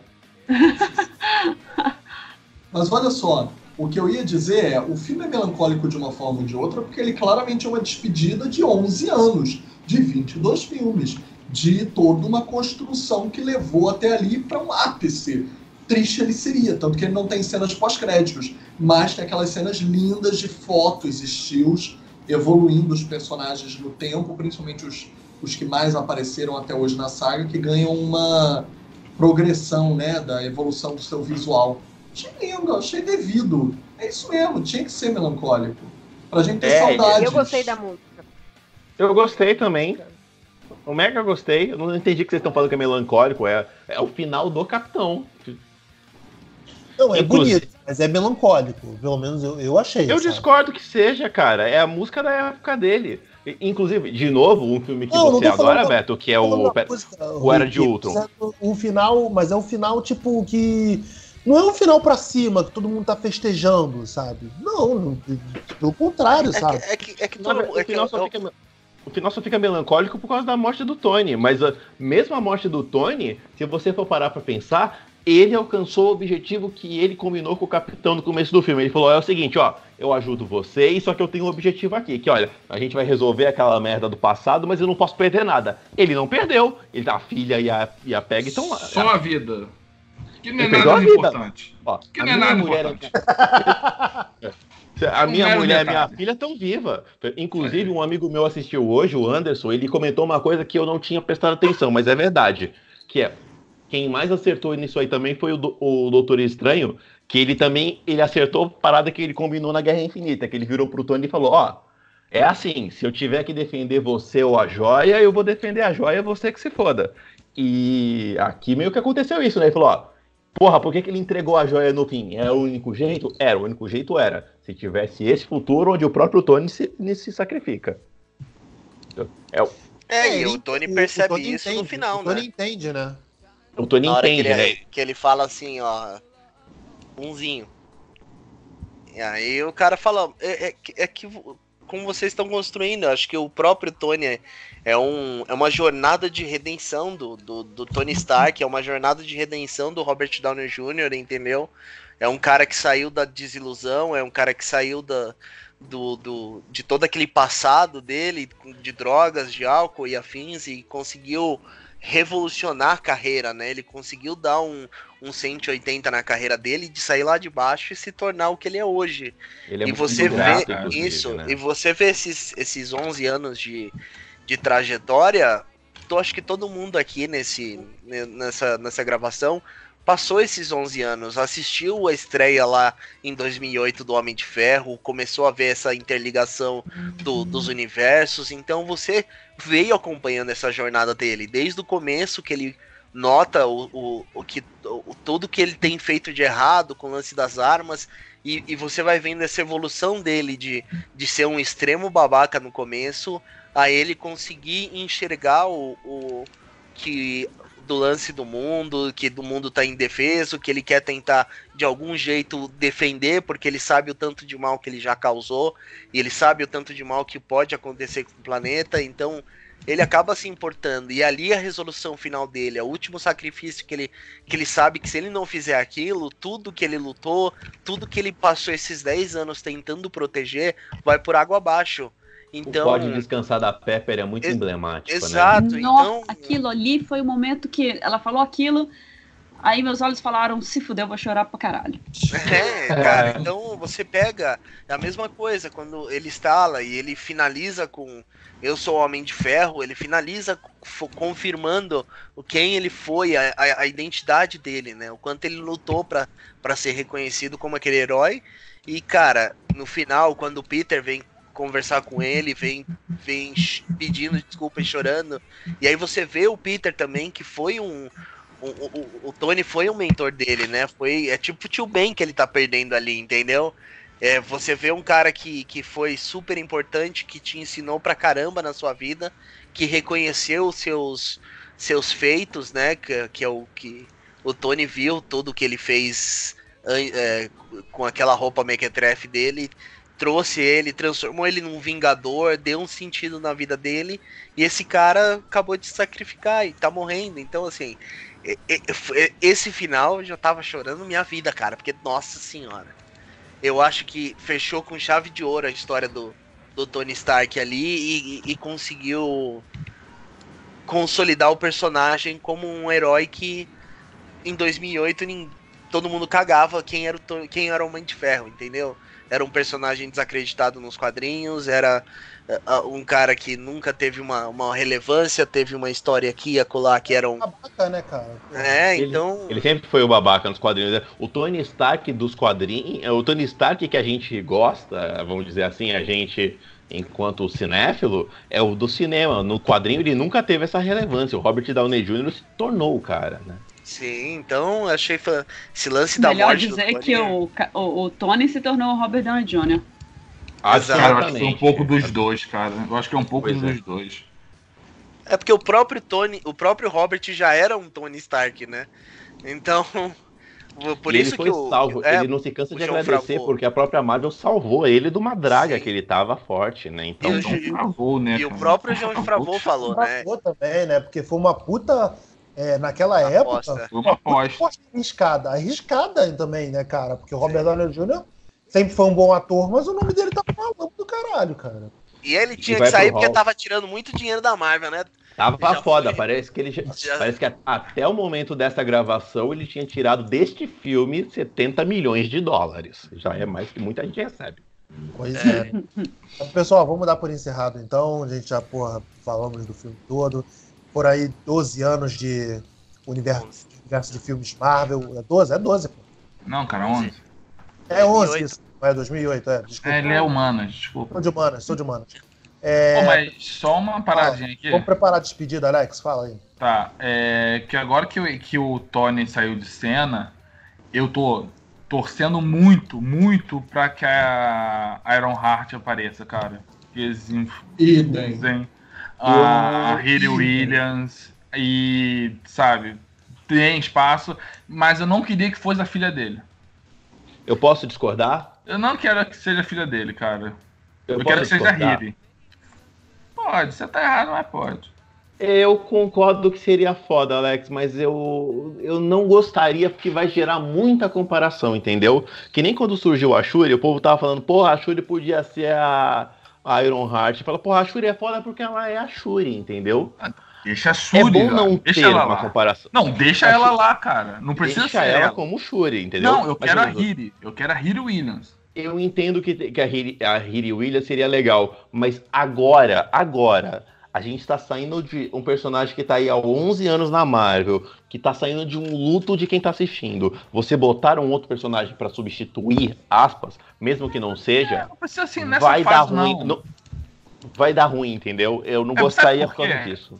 É porque é o seguinte, aquelas cenas da Girl Power, cara, abriu muito, muito laço pra mim pra ter um filme da A-Force, Force. das Vingadoras. Porra, ia ser Meu foda. sonho.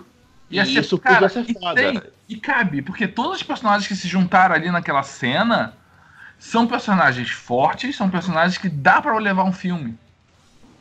Isso então, mas pegando, foda. juntando um pouco o que vocês dois estão falando, é, eu entendi bem o que, que você quis dizer em relação a, a não colocar outra pessoa nesses sapatos tão rápido, sendo que tem uma gama gigantesca de personagens que podem ocupar o universo do MCU.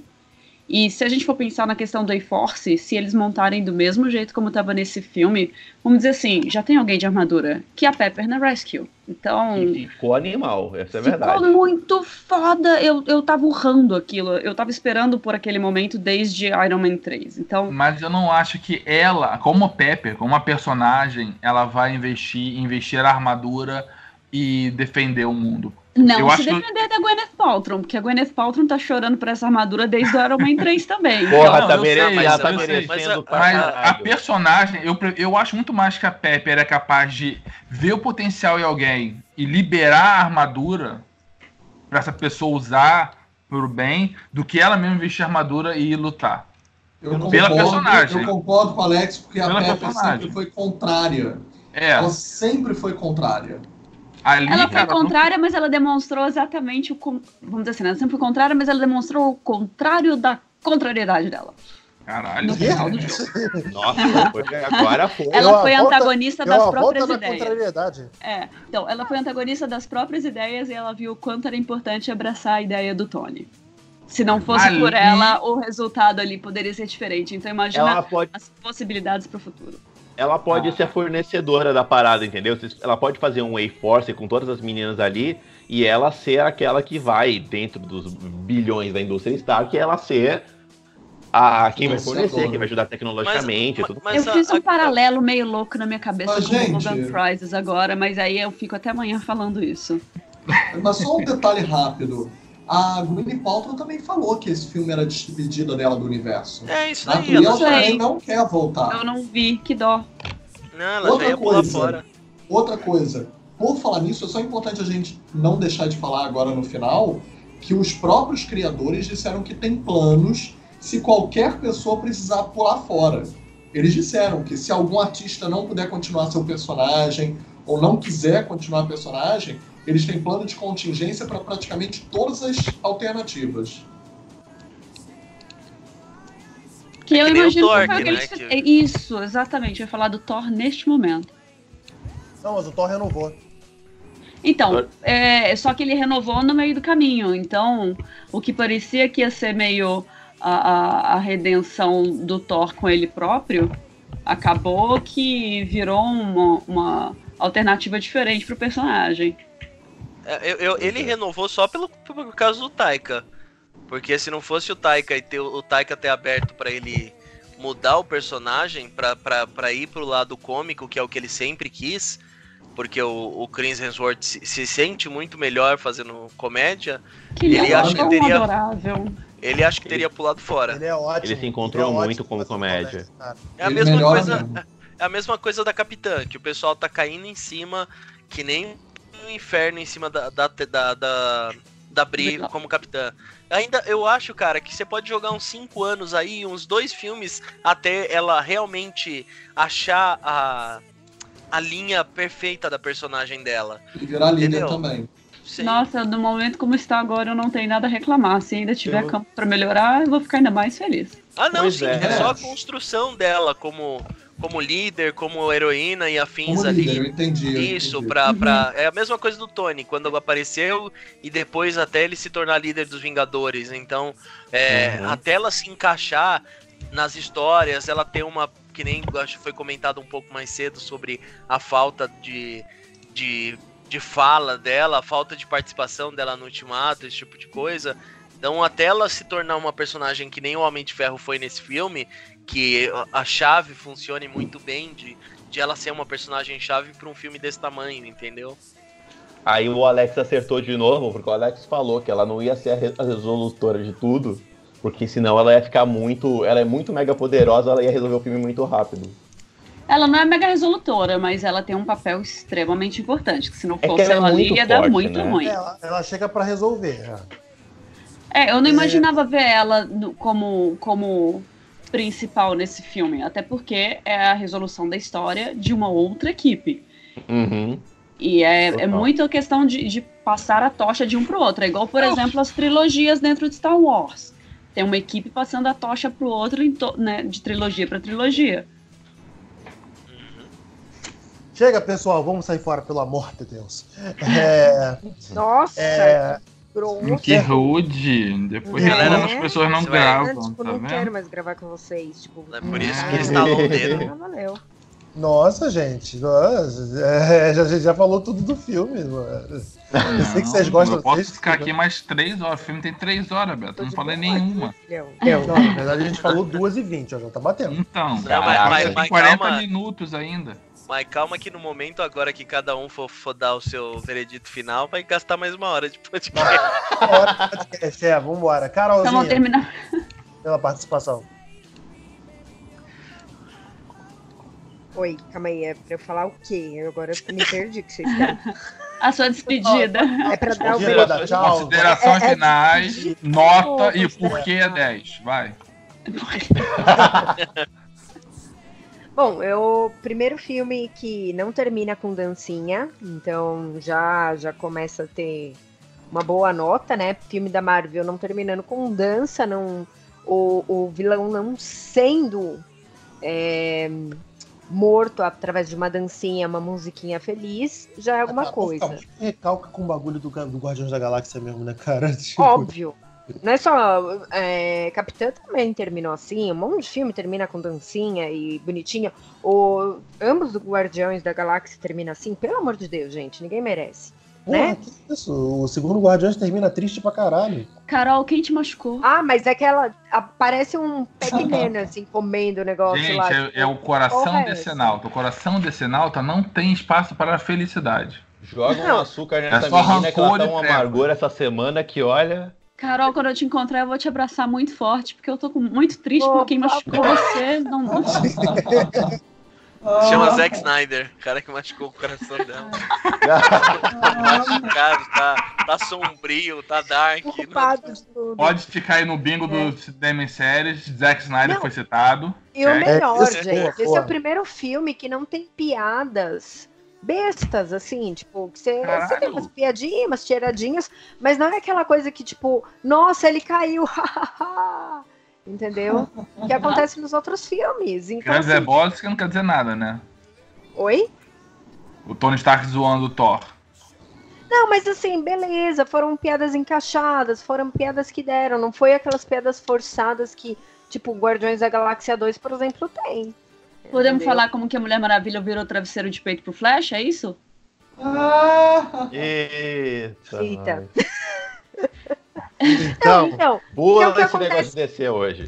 né, né, tudo bem. O pior é Mas que eu é- não sou Marvel versus DC, é só que, tipo, cara, ah, vamos parar com essa rivalidade, sabe? Dá pra curtir os dois de certa Não, forma, desde que eles tenham coisas isso. É boas. porque realmente as piadinhas, assim, aquelas piadinhas muito forçadas que você vê o pessoal se matando de rir, aí você fala, gente, eu não tô entendendo porque vocês estão rindo, porque né, não, não foi nada demais. Então, nesse filme não tem. Então, primeiro, isso também me agradou. É, mas na- nada, tipo, não é comparando, tipo, DC versus Marvel, não, por favor. Mas é que foi realmente uma mudança óbvio, era um filme mais denso, foi um filme mais pesado de todos até agora, pelo menos o que eu achei. Então é sim um filme que tem umas coisinhas assim, que nem o que eu falei do rato, né? Mas tudo isso que, querendo ou não, é quadrinho, então a gente releva e tá foda-se. Notas, eu acho muito difícil eu dar uma nota, porque é, é querer comparar, colocar um filme, tipo, melhor que o outro. É, E filme é gosto, né? Filme também acaba sendo, tipo, como que eu vou falar que esse é melhor, por exemplo, do que Pantera Negra? Ambos são de, de quadrinhos, am- ambos são de heróis, mas a pegada é totalmente diferente. Você né? dá 10 pra vou- tudo, mais fácil. Sai É, do muro, Carol. Mas. É... Ai, não sei dar nota, não, gente. Uns nove, vai. Nove e meio. Enfim. Tá bom. Tá bom, né? Tá bom. Sem pressão, ela- sem pressão por gostasse. 10. Sem pressão. Não, mas é isso praticamente, sabe? É, é, acho que eu falei tudo que eu precisava falar pra vocês. Eu amo vocês, eu não tenho. Eu tenho muito amor no meu coração, gente. Parece que não, mas é verdade.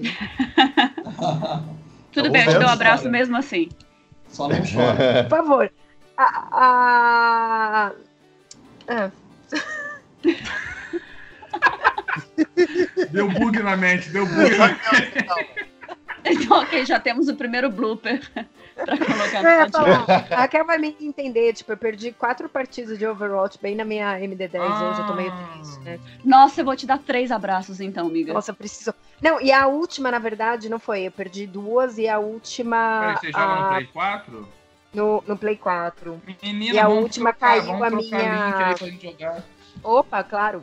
Eu já mando pra vocês. É, caiu a minha conexão. Tipo, filha da puta, caiu. a Então, conexão. pronto, sabemos quem machucou você. Sabemos Ah, quem. tá explicado. Tudo Beleza. bem, tudo bem. Eu te, eu, eu te dou um abraço, eu levo chocolates, a gente bate o papo. Tá bom. Tá tudo Vem lindo. pro tá tudo- Nordeste, é mal quente, é gostoso, assim, você. Você passa calor sem querer, mas. Vamos fazer um turismo maneiro aí no Nordeste, assim. Raquel, obrigado pela presença de novo, tá? E Porta do Cinema Série tá sempre aberta. Muito agradecida, sempre muito divertido estar aqui com vocês. Ah, sobre o filme, eu só não dou 10 porque faltou um dos personagens mais importantes de toda a MCU, que é o amigo mexicano do Scott Lang. Achei que é, tipo, Ele devia estar falando o que aconteceu nos cinco anos, viu? Exatamente. Eu, eu espero que tenha isso nos extras do, do Blu-ray, 5 horas estendidas, enfim. Mas, piadas à parte, eu achei que o filme ele foi três horas condensando 11 anos de várias características diferentes. Cada herói tem o seu, seu estilo de narrativa, o seu estilo ah, visual, e eles conseguiram unir tudo isso de uma forma que ficou muito harmoniosa. E apesar dele não ter cenas pós-créditos e tudo, ele abre um mar infinito de possibilidades agora para a quarta fase, para os novos heróis que apareceram. Então, tô ansiosa aí para ver muito da Shuri, do Pantera, da Capitã e ver o que, que vai restar dos Guardiões. Então, é, eu fico feliz de, de sair num cinema com aquela sensação de Ai, lá vou eu esquecer português de novo. Accomplishment. Você se sente é, é realizado. cumprido. Isso. Então, eu entrei no cinema com a expectativa de me divertir e de sair num astral ou igual ou melhor do que quando eu entrei no filme. Então, isso foi, foi realizado e me deixou ainda mais emocionada e mais ansiosa pelos próximos filmes, porque um dos medos que eu tinha era de que tudo concluísse de uma maneira em que matasse o interesse.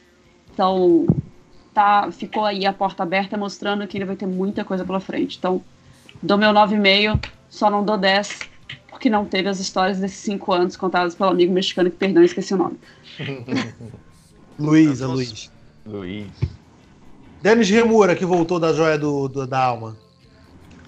Olha, cara, voltando àquele papo inicial que eu falei sobre a construção do filme com lance de família, com lance de da história, eu acho que esse filme foi o que mais me pegou nesse sentido de me colocar como se fosse um personagem da trama. Entendeu? Eu me sinto como se eu fosse uma das pessoas que perdeu algum ente familiar ou que perdeu é, pessoas importantes, né?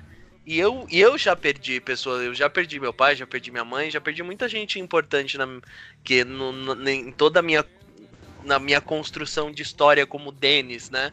Então você sente o que muitos ali nesse filme acabam sentindo. Então você, você sabe o que é- o que está sendo passado, o que eles passaram, como foi essa como foi enfrentar essa barra.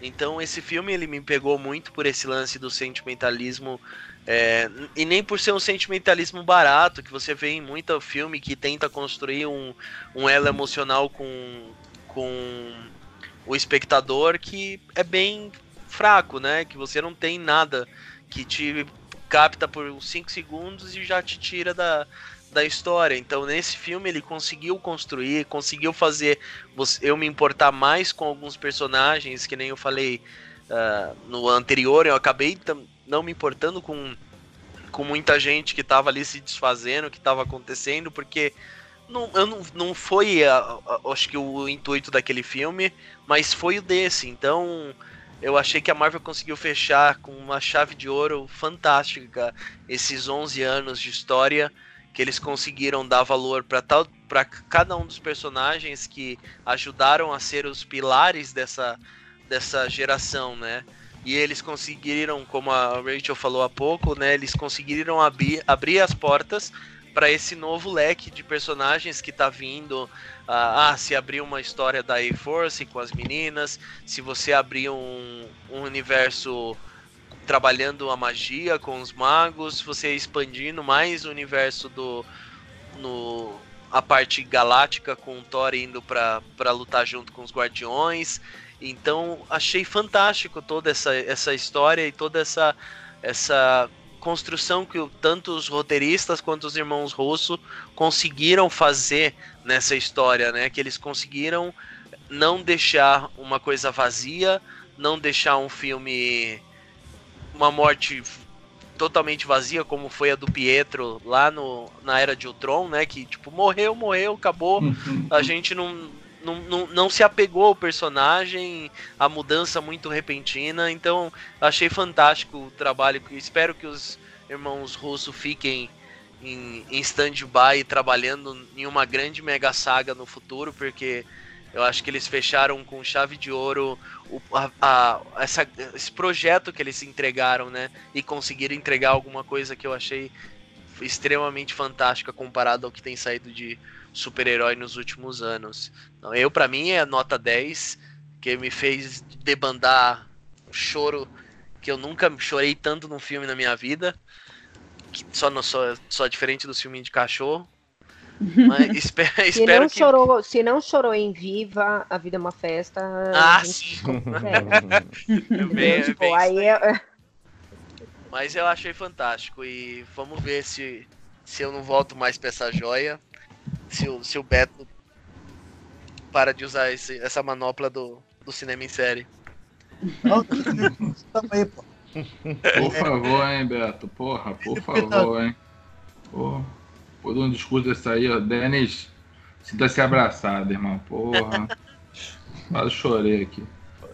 Foi a, é a Raquel abraçando a Carol e o do Alex abraçando o Denis, né? Um abraço todo mundo, cara. Felipe tá aí? Tô, tô sim. Tá chorando é, tá também. Pode falar, pode falar. É, eu sinto que eu meio que fui o vilão do podcast, porque eu fui o único que falei pontos dissonantes, contrários o que não quer dizer que eu não gostei do filme, eu gostei muito. Eu, para além de um, da, da, parte crítica, né, cinematograficamente falando, eu também sou um fã de quadrinhos, isso eu não posso negar. Tá dentro de mim a raiz e a tradição. É, e como fã de quadrinhos, eu adorei o filme. Mas eu acho que a primeira metade, principalmente, traz algo muito relevante em termos de linguagem e tudo. E acho que a segunda metade ela era inescapável, não tinha como não fazer o que eles fazem na segunda metade. Mesmo que eles repitam a mise-en-scène que nós já vimos em Guerra Infinita, a batalha geral, todo mundo junto de novo, com mais toques pessoais, com mais destaques individuais e com a polarização invertida, né, os mocinhos ganhando, os vilões perdendo. Ainda assim, eu acho que o filme é o filme que nós precisávamos. Era o filme que precisava para agradar e para alcançar todo mundo. Mesmo que eu acho que tenham ficado devendo certas coisas. Mas não, não dá para ser outro filme. Tinha que ser esse. Para ser o, a, a, tudo que a gente conversou, 11 anos, 22 filmes, a despedida de vários personagens que querem ir embora, ou outros que vão mudar e tudo mais. A, a melhor coisa que aconteceu com o Thor no universo, que foi ser agregado ao Guardiões da Galáxia, né? juntar o personagem que menos estava dando certo nos seus respectivos filmes, ao universo que mais deu certo. E blá blá blá, eu acho que foram muitos acertos, como a Rachel falou, para levar adiante. Eles deram, ditaram vários tons para levar adiante. E eu acho que essas coisas vão dar certo. Tomara. E eu só espero que eles continuem adotando a, é, é, o perfil de fazer próximos filmes com, com novas caras, com desafios de cinema, não só de quadrinhos. Para que eles tenham personalidade própria, agreguem e formem novas expectativas para o que vai vir por aí. Então, meu voto é positivo, não é negativo. Eu, eu fico feliz só do, do, Kevin Feige já ter aberto a discussão e falado que a nova, o novo arco dos filmes será muito mais diverso, né? Principalmente já colocou o Shang-Chi pra, pra produção, né? Então você acha. Eu acho isso super bacana. É, Rick Barbosa. Oi. É, eu queria dizer. Oi. Eu queria dizer que enquanto o Filipe estava preocupado com dizer que não gostou de determinadas facetas do filme, é, eu acho super positivo a gente trazer isso para cá, porque vai de novo em encontro exatamente o que a gente estava falando de eu gosto mais de DC, fulano gosta mais de Marvel, eu gostei mais do filme, ele não gostou mais de filme. Gente, exatamente essa discussão que a gente gosta de ter e, e movimenta a, o amor que nós temos pelas coisas. É poder chegar aqui, brincar, discutir, falar, ó, você, discordo disso que você falou. E não é procurar clubinho, é procurar conversar mais sobre, saber entender quando uma pessoa gosta ou quando uma pessoa não gosta, entender por que, que a pessoa não gostou e entender que é uma experiência diferente. E então eu, eu meio que abraço o Lipo nessa mas é, eu quero dizer que eu adorei todos os aspectos desse filme. É o filme que nós fomos preparados, é o, o ambiente que nós fomos montados para chegar neste momento. E quando nós chegamos neste momento, depois de 11 anos, 22 filmes, não lembro mais quantos bilhões de dólares que foram arrecadados ao longo desses filmes. Você chegar e, e ter o tempo inteiro é como se todos os outros filmes até agora fossem panfletos na rua, como vem pra cá, vem pra cá que tem um evento. E aí você chega no evento, que é primeiro Guerra Infinita, depois Ultimato. E quando você chega no Ultimato, você desiste de ter um filme, você só tem coração, você só tem alma, você só tem sentimento de agradecimento de fechar o livro. Eu me senti no filme como se fosse fechando um livro, um livro que eu comecei a ler lá em 2008. E Vingadores e a Marvel, é, o universo da Marvel como um todo, é um grande arco que eu aprendi a amar e que me fez pesquisar, inclusive, personagens que eu não conhecia. Lá atrás eu não me importava com o Thor, agora eu sei quem é o Thor. Eu nunca me importei com Guardiões da Galáxia, eu conheci Guardiões da Galáxia por causa desse universo. Eu cheguei neste momento do universo a, aprendendo a gostar desses personagens e me preocupando como é que isso será um ambiente para mais. Então, ah, ah. eu não posso, eu não posso dizer que eu não amei este filme e que eu não sou grato por tudo que esse universo trouxe até agora para o cinema, para os filmes, para os nerds que não, é, que não era legal ser até bem pouco tempo atrás e que hoje nós temos aí milhões de entretenimentos para os nossos gostos. Então, isso tudo é mérito, que, com, chega no final como um filme. É como se o Ultimato fosse um marco, aquele momento ali que vai ter aquela estátua para marcar este momento na história do cinema. O momento de um blockbuster feito de heróis, feito por um público e feito por uma galera que lá, eu tenho certeza que a galera que fez esse filme era tão apaixonada por quadrinho como a gente é lá atrás e queria ver. Nossa, o que aconteceria se tivesse um filme legal desses personagens e hoje a gente tem por causa deles. E eu não posso de, deixar de amar e deixar de dar um, de dizer que esse filme ele é um, um, um 10 por toda essa representatividade. E de novo, ele é um evento. Ele transcendeu o momento filme, ele chegou no momento evento. Isso é mérito, isso é glória, isso é mais do que um filme pode representar numa película numa sala de cinema. Então, Vingadores para mim, ele é um 10 não por filme, ele é um 10 pelo que ele movimentou. Esse filme vai ficar marcado mais do que neste momento, vai ficar marcado na história como o movimento que ele gerou, como uma era de ouro dos filmes de quadrinhos do cinema. É isso. Parabéns. Muito bueno. Puta merda. Alex de Acho Carvalho. que eu me empolguei. Né? Não, Mas foi, foi muito bonito, foi muito bonito, Carol.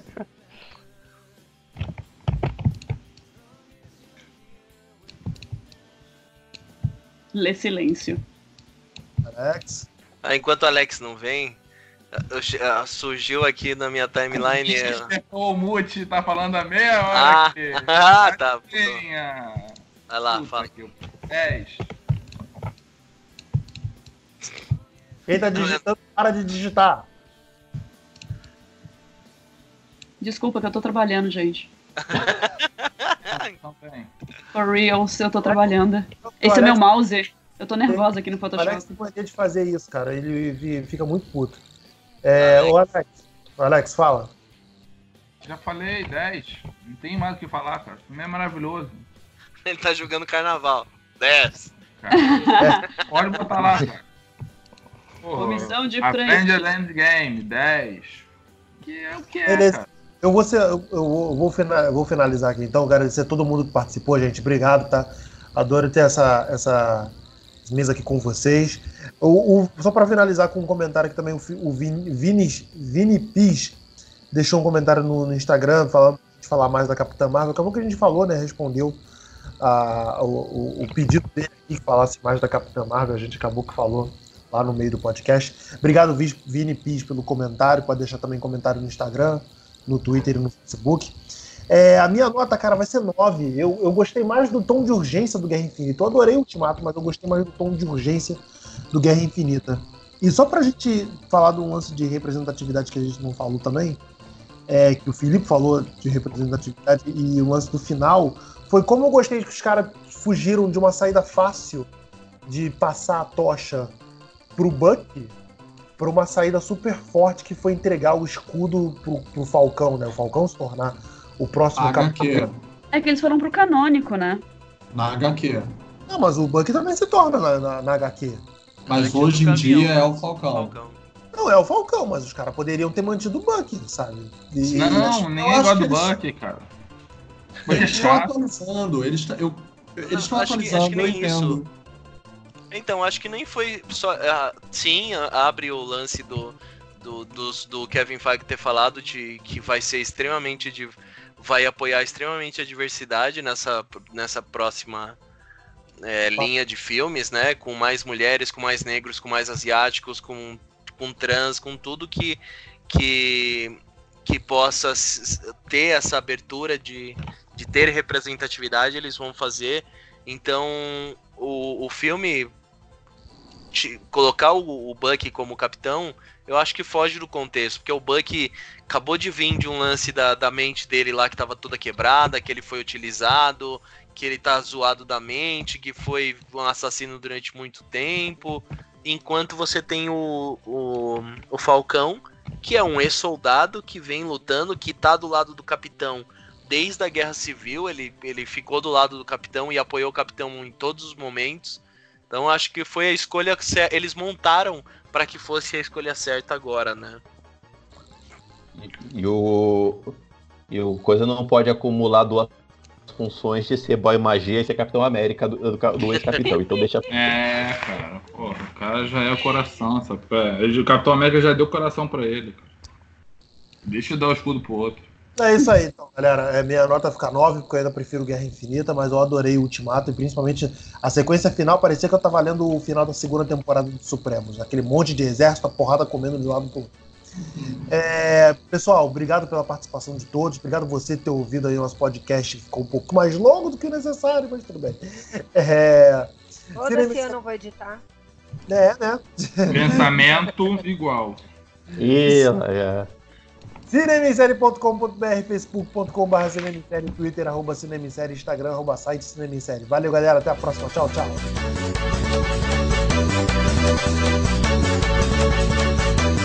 Thank